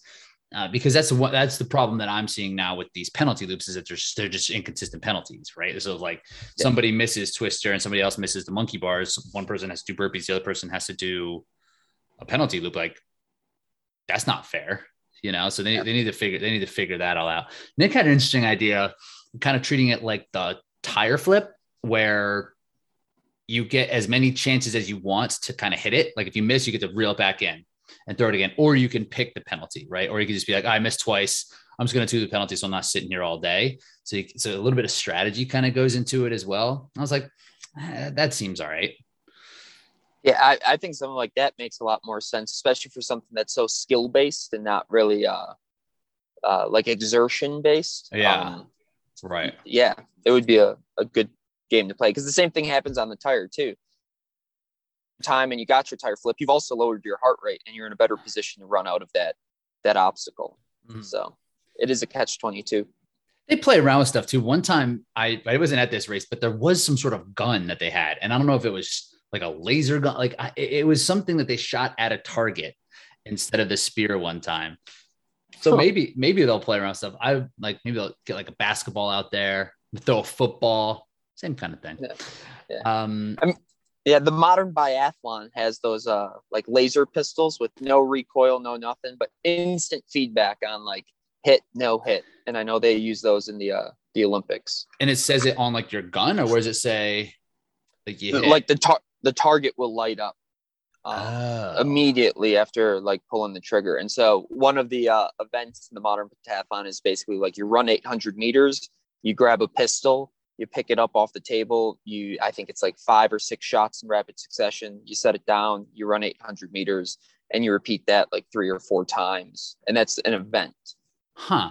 Isn't yeah. isn't that also? Isn't, isn't there some like equestrian part of modern yeah? Yeah yeah, there, there's a there's an equestrian portion. There's uh, swimming. There's uh, the running and shooting. There's fencing. Um, it's it takes its lineage back to like the old military and what you would need to be oh, successful. Is it a military event? Yeah, yeah, that, that's where it gets its its origin from. Interesting, because that's where uh, Jack Daniels, who the Jack Daniels formula, that's what his background is in. He wasn't like straight running. He's like this yep. 100 pentathlon. I remember hearing, I was like, what? on, on, on, horses? Like, yeah. All right, cool. Um, yep. So when we were looking at this course going into it, the it was very flat in the beginning. And you looking at this like, okay, great. Like this is to my advantage because you're definitely one of the most fit people, probably one of the best runners at any Spartan race. And this this race was pretty pretty stacked for a race that just happened to be like in the Northwest. Like um, guys like Chris Bob Brown, Nick uh, Nick Nick Mask, obviously, and Josh Fry, very solid. Just like and then even guys like Matt Rock, Taylor Turney, John Howell, John Howard, really deep field. But still, like any Spartan race you show up to, you're probably gonna be one of the better runners. So you saw this and you're like, all right, cool. Like I'm gonna use this to my advantage. So how did you how did how did like the beginning play out? Yeah, so um, I walked up to the start line and immediately recognized uh, Chris Brown from the online footage I've kind of been hawking, and knew that obviously there was going to be more foot speed there, and and with Nick there, uh, that that we would have a pretty solid group. So. Uh, it went off. There was a little climb, and then uh, we descended onto like a, a flat portion, and it really was an obstacle dense. I think the first three miles there were like three or four obstacles total, and they were the the simple ones, like a, a six foot wall, four foot walls, the armor. Um, and we came through the first 5K in about 1710 to 1715. That's fine. Um, for the first five kilometers. And, how'd, that feel, how'd that uh, feel for you? That felt for me super comfortable. Nice. Um, Nick, Chris, and I, we were all kind of talking in the pack. Um, so I, I was still able to, you know, get out one sentence at a time. I felt super comfortable. The legs felt uh, really, really good. Um, and so that start really really allowed us to kind of open up um, some space on on just about everybody else so as you guys at the at the front and so that was kind of how you were um, expecting and then we it, got into a of some like rolling hills okay yeah yeah uh wasn't much of a, a shock there um then we got into some rolling hills and i think uh chris uh is still a little uh tied up from his trip out to uh triple c yeah. Um, and I think he's definitely got some fatigue in his legs from that because the second we started hitting some rolling terrain is when he kind of started uh, falling back from Nick and I. Um, and we went into a couple big climbs where Nick and I would like jog up the climbs, and you could hear that uh, Chris was breaking into like a, a, power hike up up those hills. So maybe it was a, a, tactical play, but I really think he was he was still pretty sore from from his event. So then uh, then it started to kind of break up over time. Um, Nick and I went through uh, two descents where he led, and there were just like a lot of turns and a lot of uh, these like blackberry briars, and he had put in a, a little gap on me um, at that point. Um, and then once we got back into open terrain and I could see him, I, I started trying to uh, just tee off of him and, and use him to uh, keep the momentum. And uh, we got to mile eight, and there was the spear throw. Mm-hmm. And I come up to the spear throw and I look over and I see that Nick is doing burpees. Um, so instantly I went into like, hey, stop running, walk to the spear, try and catch your breath, um, slow everything down, grab the spear, make sure it's in the center of your hand. And I kept telling myself, don't cross your arm over your body, don't cross your arm over your body, don't. And the second I threw it, I crossed my arm over my body and I didn't even wait to see where the spear went. I just ran to the burpee pit. Um, because the second it left my hand, I was like, "That's wide left." That's the ba- sure. I th- threw that like a baseball. That's what that's what I, that's what I just did. yep. Uh, so I got to the burpee pit, um, and I think I did like four or five burpees, and then Nick was out of the burpee pit. Um, I watched Chris come up. He hit his spear right away, and then uh, Josh Fry came up and hit his spear. And we, I left the burpee pit at the same time he left the spear. Oh, nice. Um, so we were together and we went into a little bit of a climb right into the sandbag. And to Josh's credit, he put it to me on that climb. And the second he grabbed the sandbag, he hammered. Hmm. Um, and I tried to match it. And I think, you know, hindsight, that was probably the tactical error of the race, uh, was trying to match the move straight out of burpees. Um, I should have ran more within myself and allowed my body to recover a little bit.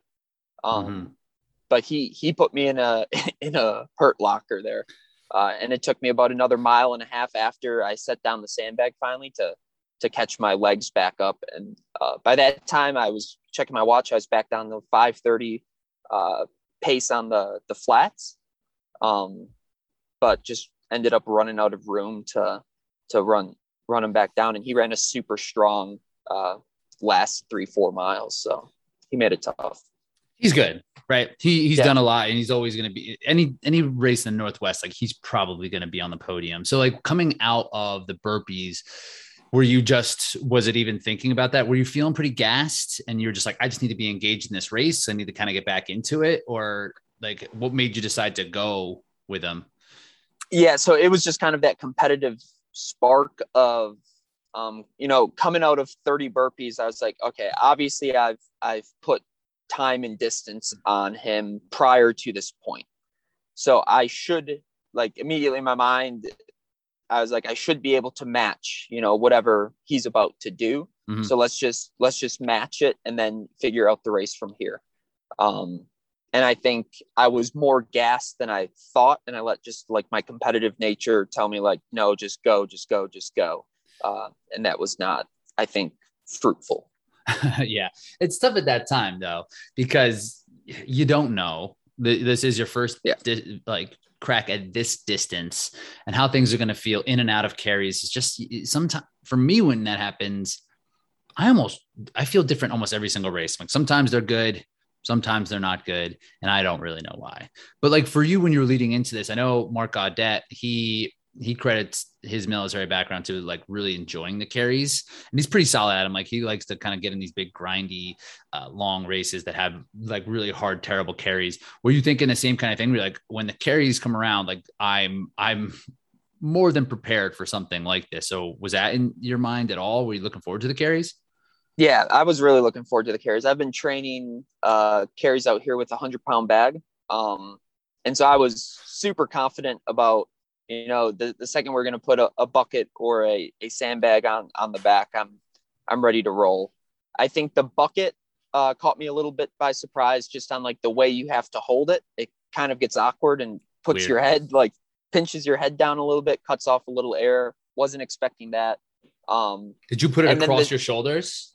Yeah, I put it across my shoulders and then I tried to shift it to the side to see if that was easier and then went back to the shoulders because that seemed to be the fastest. A little bit faster. Uh, yeah. yeah, fastest way to move it.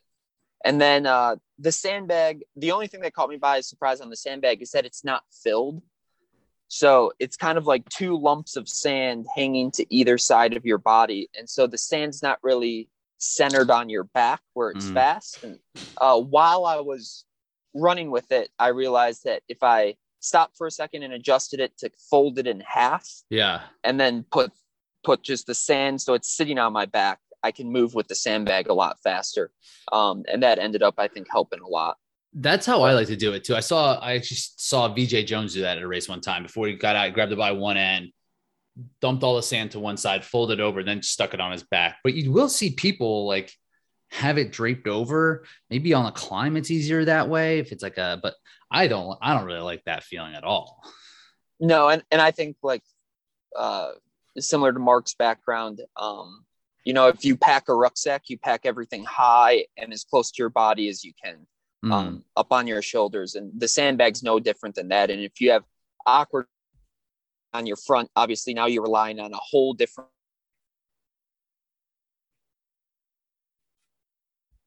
shoulders. I think it's the same same difference between like a front squat and a back squat. Mm-hmm. Why everyone can back squat significantly heavier than they can front squat. So yeah, that's a good point. And on the map, they had was the sandbag and the bucket flipped. There was a bucket carry here. Yeah, so there was a bucket there. The map that they posted and what happened in reality were two different things. For example, they had like the uh the Tyro Traverse um at mile three, it was at mile eleven.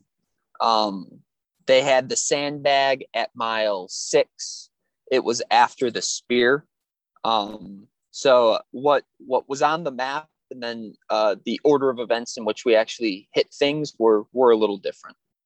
Where was the bucket then? Because I see how it says the bucket was after the spear on the map. Was the bucket early? Yeah, yeah the bucket was before the spear, right before rolling mud. Okay, yeah. So just on the map, it, it's just flipped. Okay, I flipped. See. Okay, got it. So then, are you in no man's land after that? Like you don't. Josh drops you on the sandbag. Are you, are you solo after that for the last four or five miles?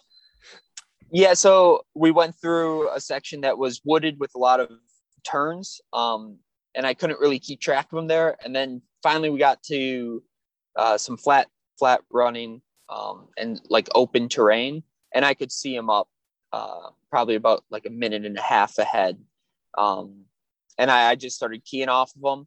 And then we hit the uh, like a river that had a a rocky bank off to the right side, and then water uh, that was only like you know three four inches deep. And I made the decision to run on the rocks on the right side.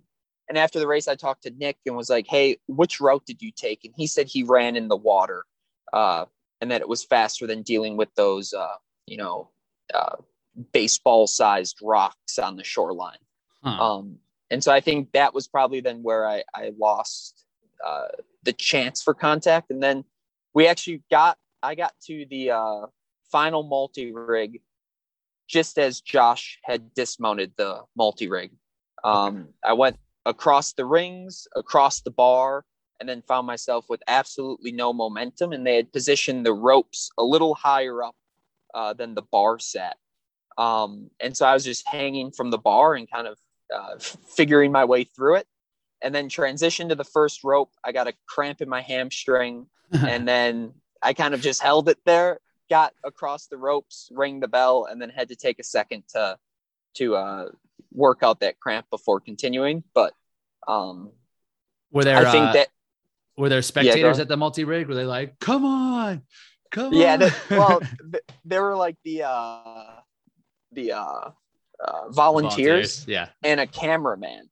and I was like, please, dear God, don't take a picture of me. Like, just I, at one point, I was just hanging on the bar looking at the rope, and I'm pretty sure I, I probably said like an expletive and was like, how do I, how do I get like further?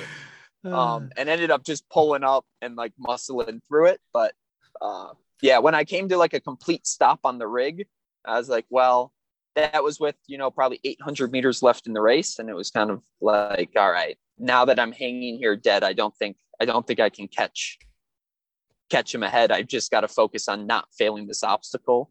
Um, and not incurring, you know, a, another 30 burpees. so. Uh, well, that's that's sometimes those leg cramps they uh, they can catch you so by surprise that you drop, right? They, they can be so painful and so strange and just out of nowhere. It's like, ah, even though it's not your arms or anything that matters for the obstacle, I've seen people fall off of obstacles a lot because of like calf and hamstring cramps. So nice job hanging on. Yeah. I mean, I it was a bizarre feeling because my legs did not feel like they were cramping at all during the race. And then it was like that motion of just hanging there with kind of your hamstring flexed that just mm-hmm. lit it up in a second. And I was like, that's a that's pretty interesting. Uh, I always set. I know. I always find in those like things that like actually like walls or something like bender where I need to use my uh, hip flexors to like pull my legs up is where I'll kind of cramp out of nowhere um, for things like that. So uh, just little things. It's probably de- dependent on the runner for sure for each person. Um, so would you feel like you did? You did well. Uh, I I'm proud that I stuck the game plan I wanted to do. Um, uh, the running legs are are feeling really good, and a lot of the obstacles uh, felt uh, super easy. It was my first time going forward on Twister, um, and that felt fine. Um, it was my first time not doing a like alternating grip on beater and just doing it, you know, straight on like you would do monkey bars. Nice. Uh, and that that felt fine. So all of like the overhead obstacles that I was, uh, you know, having not done it a lot, kind of nervous about. All of them felt super secure, and I felt um, tight on those. So um, I think you know just staying alert during the race and, and staying focused, and then uh, you know taking your lickings if you have to take them. and and trying to power through is going to continue to be the uh, the uh, the plan moving forward.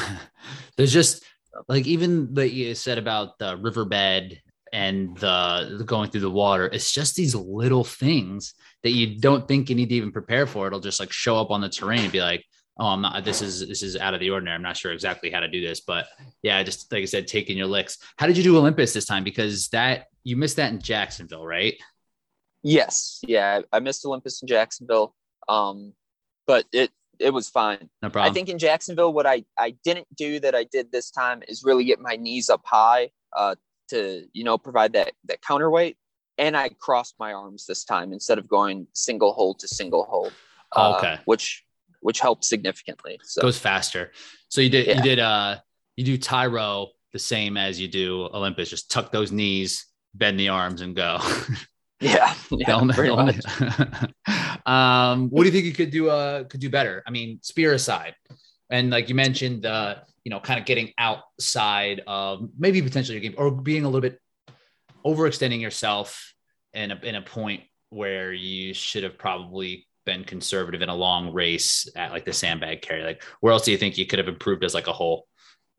Yeah, so I think the the two big things I'm taking away from it is one focus mid race. Uh, uh, afterwards, I was. It's much like a, a mile race where lap three is always the uh, the difficult lap to get through.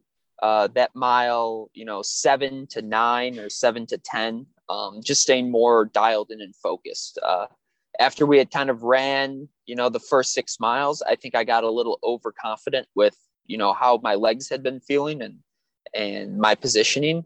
Um, and I think it it made me fall asleep and not keep the pressure on. Mm. Uh, like like I'm probably capable of. Uh, and then two, uh, I did not take a a gel or a goo the entire race. I carried three of them with me and forgot about them completely until mile ten.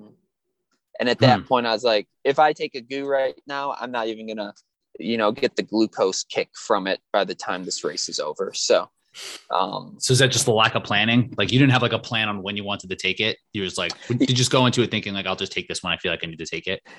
Yeah, I, I just need to be more deliberate on on the plan with yeah. with the fueling. I I had it and I had told myself like, hey, at 45 minutes um, in, you know, 40 45 minutes in, you're going to take this goo, and then the first time I checked my watch, it was like an hour and seven minutes into the race.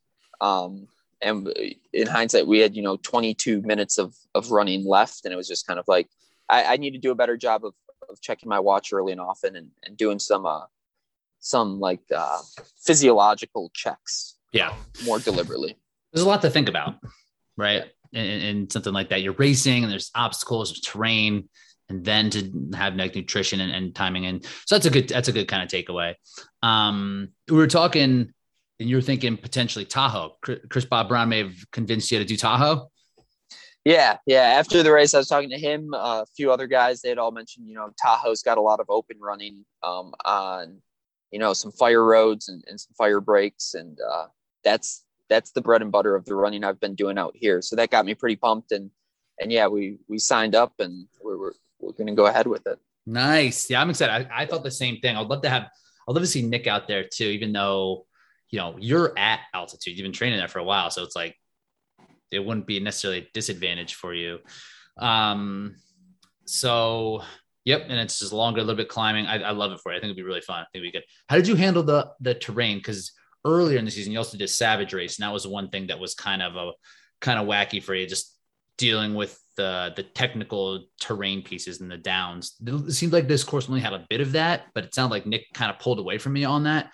Was it because of spacing or just lack of engagement or did or was it did you struggle with some of the technical pieces so all i felt super confident with all of the the technical pieces um we were actually gapping chris through some of the uh the, the technical stuff and I, I felt super confident with it. The the descent i lost um nick on had like these vines across the ground uh and while I was like confident with all the technical racing, uh, early in the descent, I kind of tripped on one and it sent me into this like, oh God, you're about to fall on your face at like a, you know, while you're descending, that's not going to go well. So I took more of my time like picking my spots going over the vines, and Nick was just full sending it down the uh the hill. So um again, I think that was just like inexperience, and I got too cautious. But I think all the uh the trail running I've been doing out here has has paid its dividends on um you know the uh the technical when we're just talking about uh like uh, a variable surface. Yeah, um, that one pretty well. And yeah, I like it for for Tahoe because I mean, there's some rocks like the the big descent has a little bit of it, like a real little bit, but you can you can get going and moving on the the gravel piece. It's really not very technical. It's pretty runnable. So I really like it for you. Uh, and you're still rocking the split shorts, staying true. Oh yeah, yep, yep. Stay, stay staying true to the. uh I don't know. Those we'll cro- see that, that cross country runner boy shorts. I like it. Yeah. Are yep. you not getting the only like? I'm for I'm pro split shorts. I, I don't look as they don't look as as normal as they do did because it a frame like a thin frame like looks good in in I just I have too much too much body now for split shorts. it is like doesn't look the way that they used to. But uh I the protection is also lackluster on are you scraped did, did, did that bother you at all or are you are you good on split shorts you're like there's there, there there's no problem here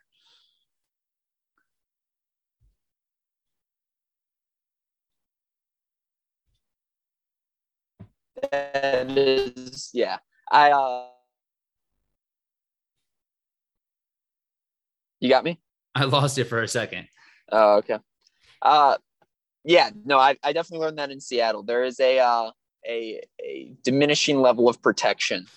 Um but I don't know. There's a part of me that that just wants to stay true to the uh, to the split shorts. So. I actually I I bought a pair of compressions um, compression shorts for racing uh, a couple weeks ago, and they've got some nice pockets for for gels and goos. And I think the play for Tahoe, uh, given the weather and, and what can happen up top, um, it's probably going to be compression shorts and, and probably some uh, compression sleeves on the calves to eliminate the uh, the rope from digging into the skin. Um, yeah, yeah, but yeah, I, I, make sure I got like some quarters or some like yeah. That's that's how that's how I roll on those but yeah, like because in, in Tahoe, the tur- at the top where where the barbed wire has been, it's there's not really grass there. It's all like like rocky, sandy type of stuff. So like that's yeah. not it's not a great barbed wire experience. Um also you might want to think about gloves. I was just talking to somebody about gloves on um uh this guy I coach. There's these Blake mitts where you can yeah. like your they're mittens, but they peel back so you can have your hands. Yeah. Um, so you might want to think about something like that for Tahoe too. I don't know how cold it's going to be or how you do with the cold, but yes. So I've been looking at the weather right now. Um, if it holds the way it it says, right, I mean, it's in like you know uh, mid 30s, upper 30s uh, at you know for the low of the day. So you're probably looking at 40s at, at start time. Mm-hmm. Um, I'm, I'm probably going, to go gloveless. I'd probably be the crazy guy that shows up with like not a windbreaker, no protection for the top. That's um, how you roll.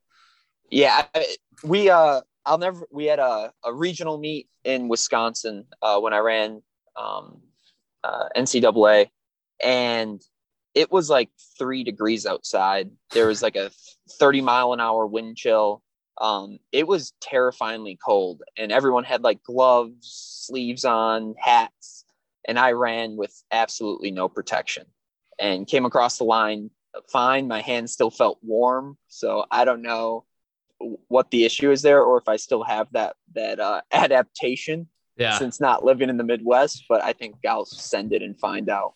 You might as well. I mean like being like we're I was talking to uh, Josh Reed, who's just on the podcast, he was saying like he was overdressed. He felt overdressed from like by just wearing a long sleeve and gloves and stuff like that. So it's definitely dependent on person to person. Um, yeah. Well, cool, man. Again, I'm super excited. I'm glad you got your first beast on your belt. Love Tahoe for you. I'm glad you're going to continue to, go after it. So, um, yeah, I'll make sure to hit the your socials and uh, and and all that. But people can follow along however they want. But um, cool. That'll do it for us. Cool. All right. Take care. See you.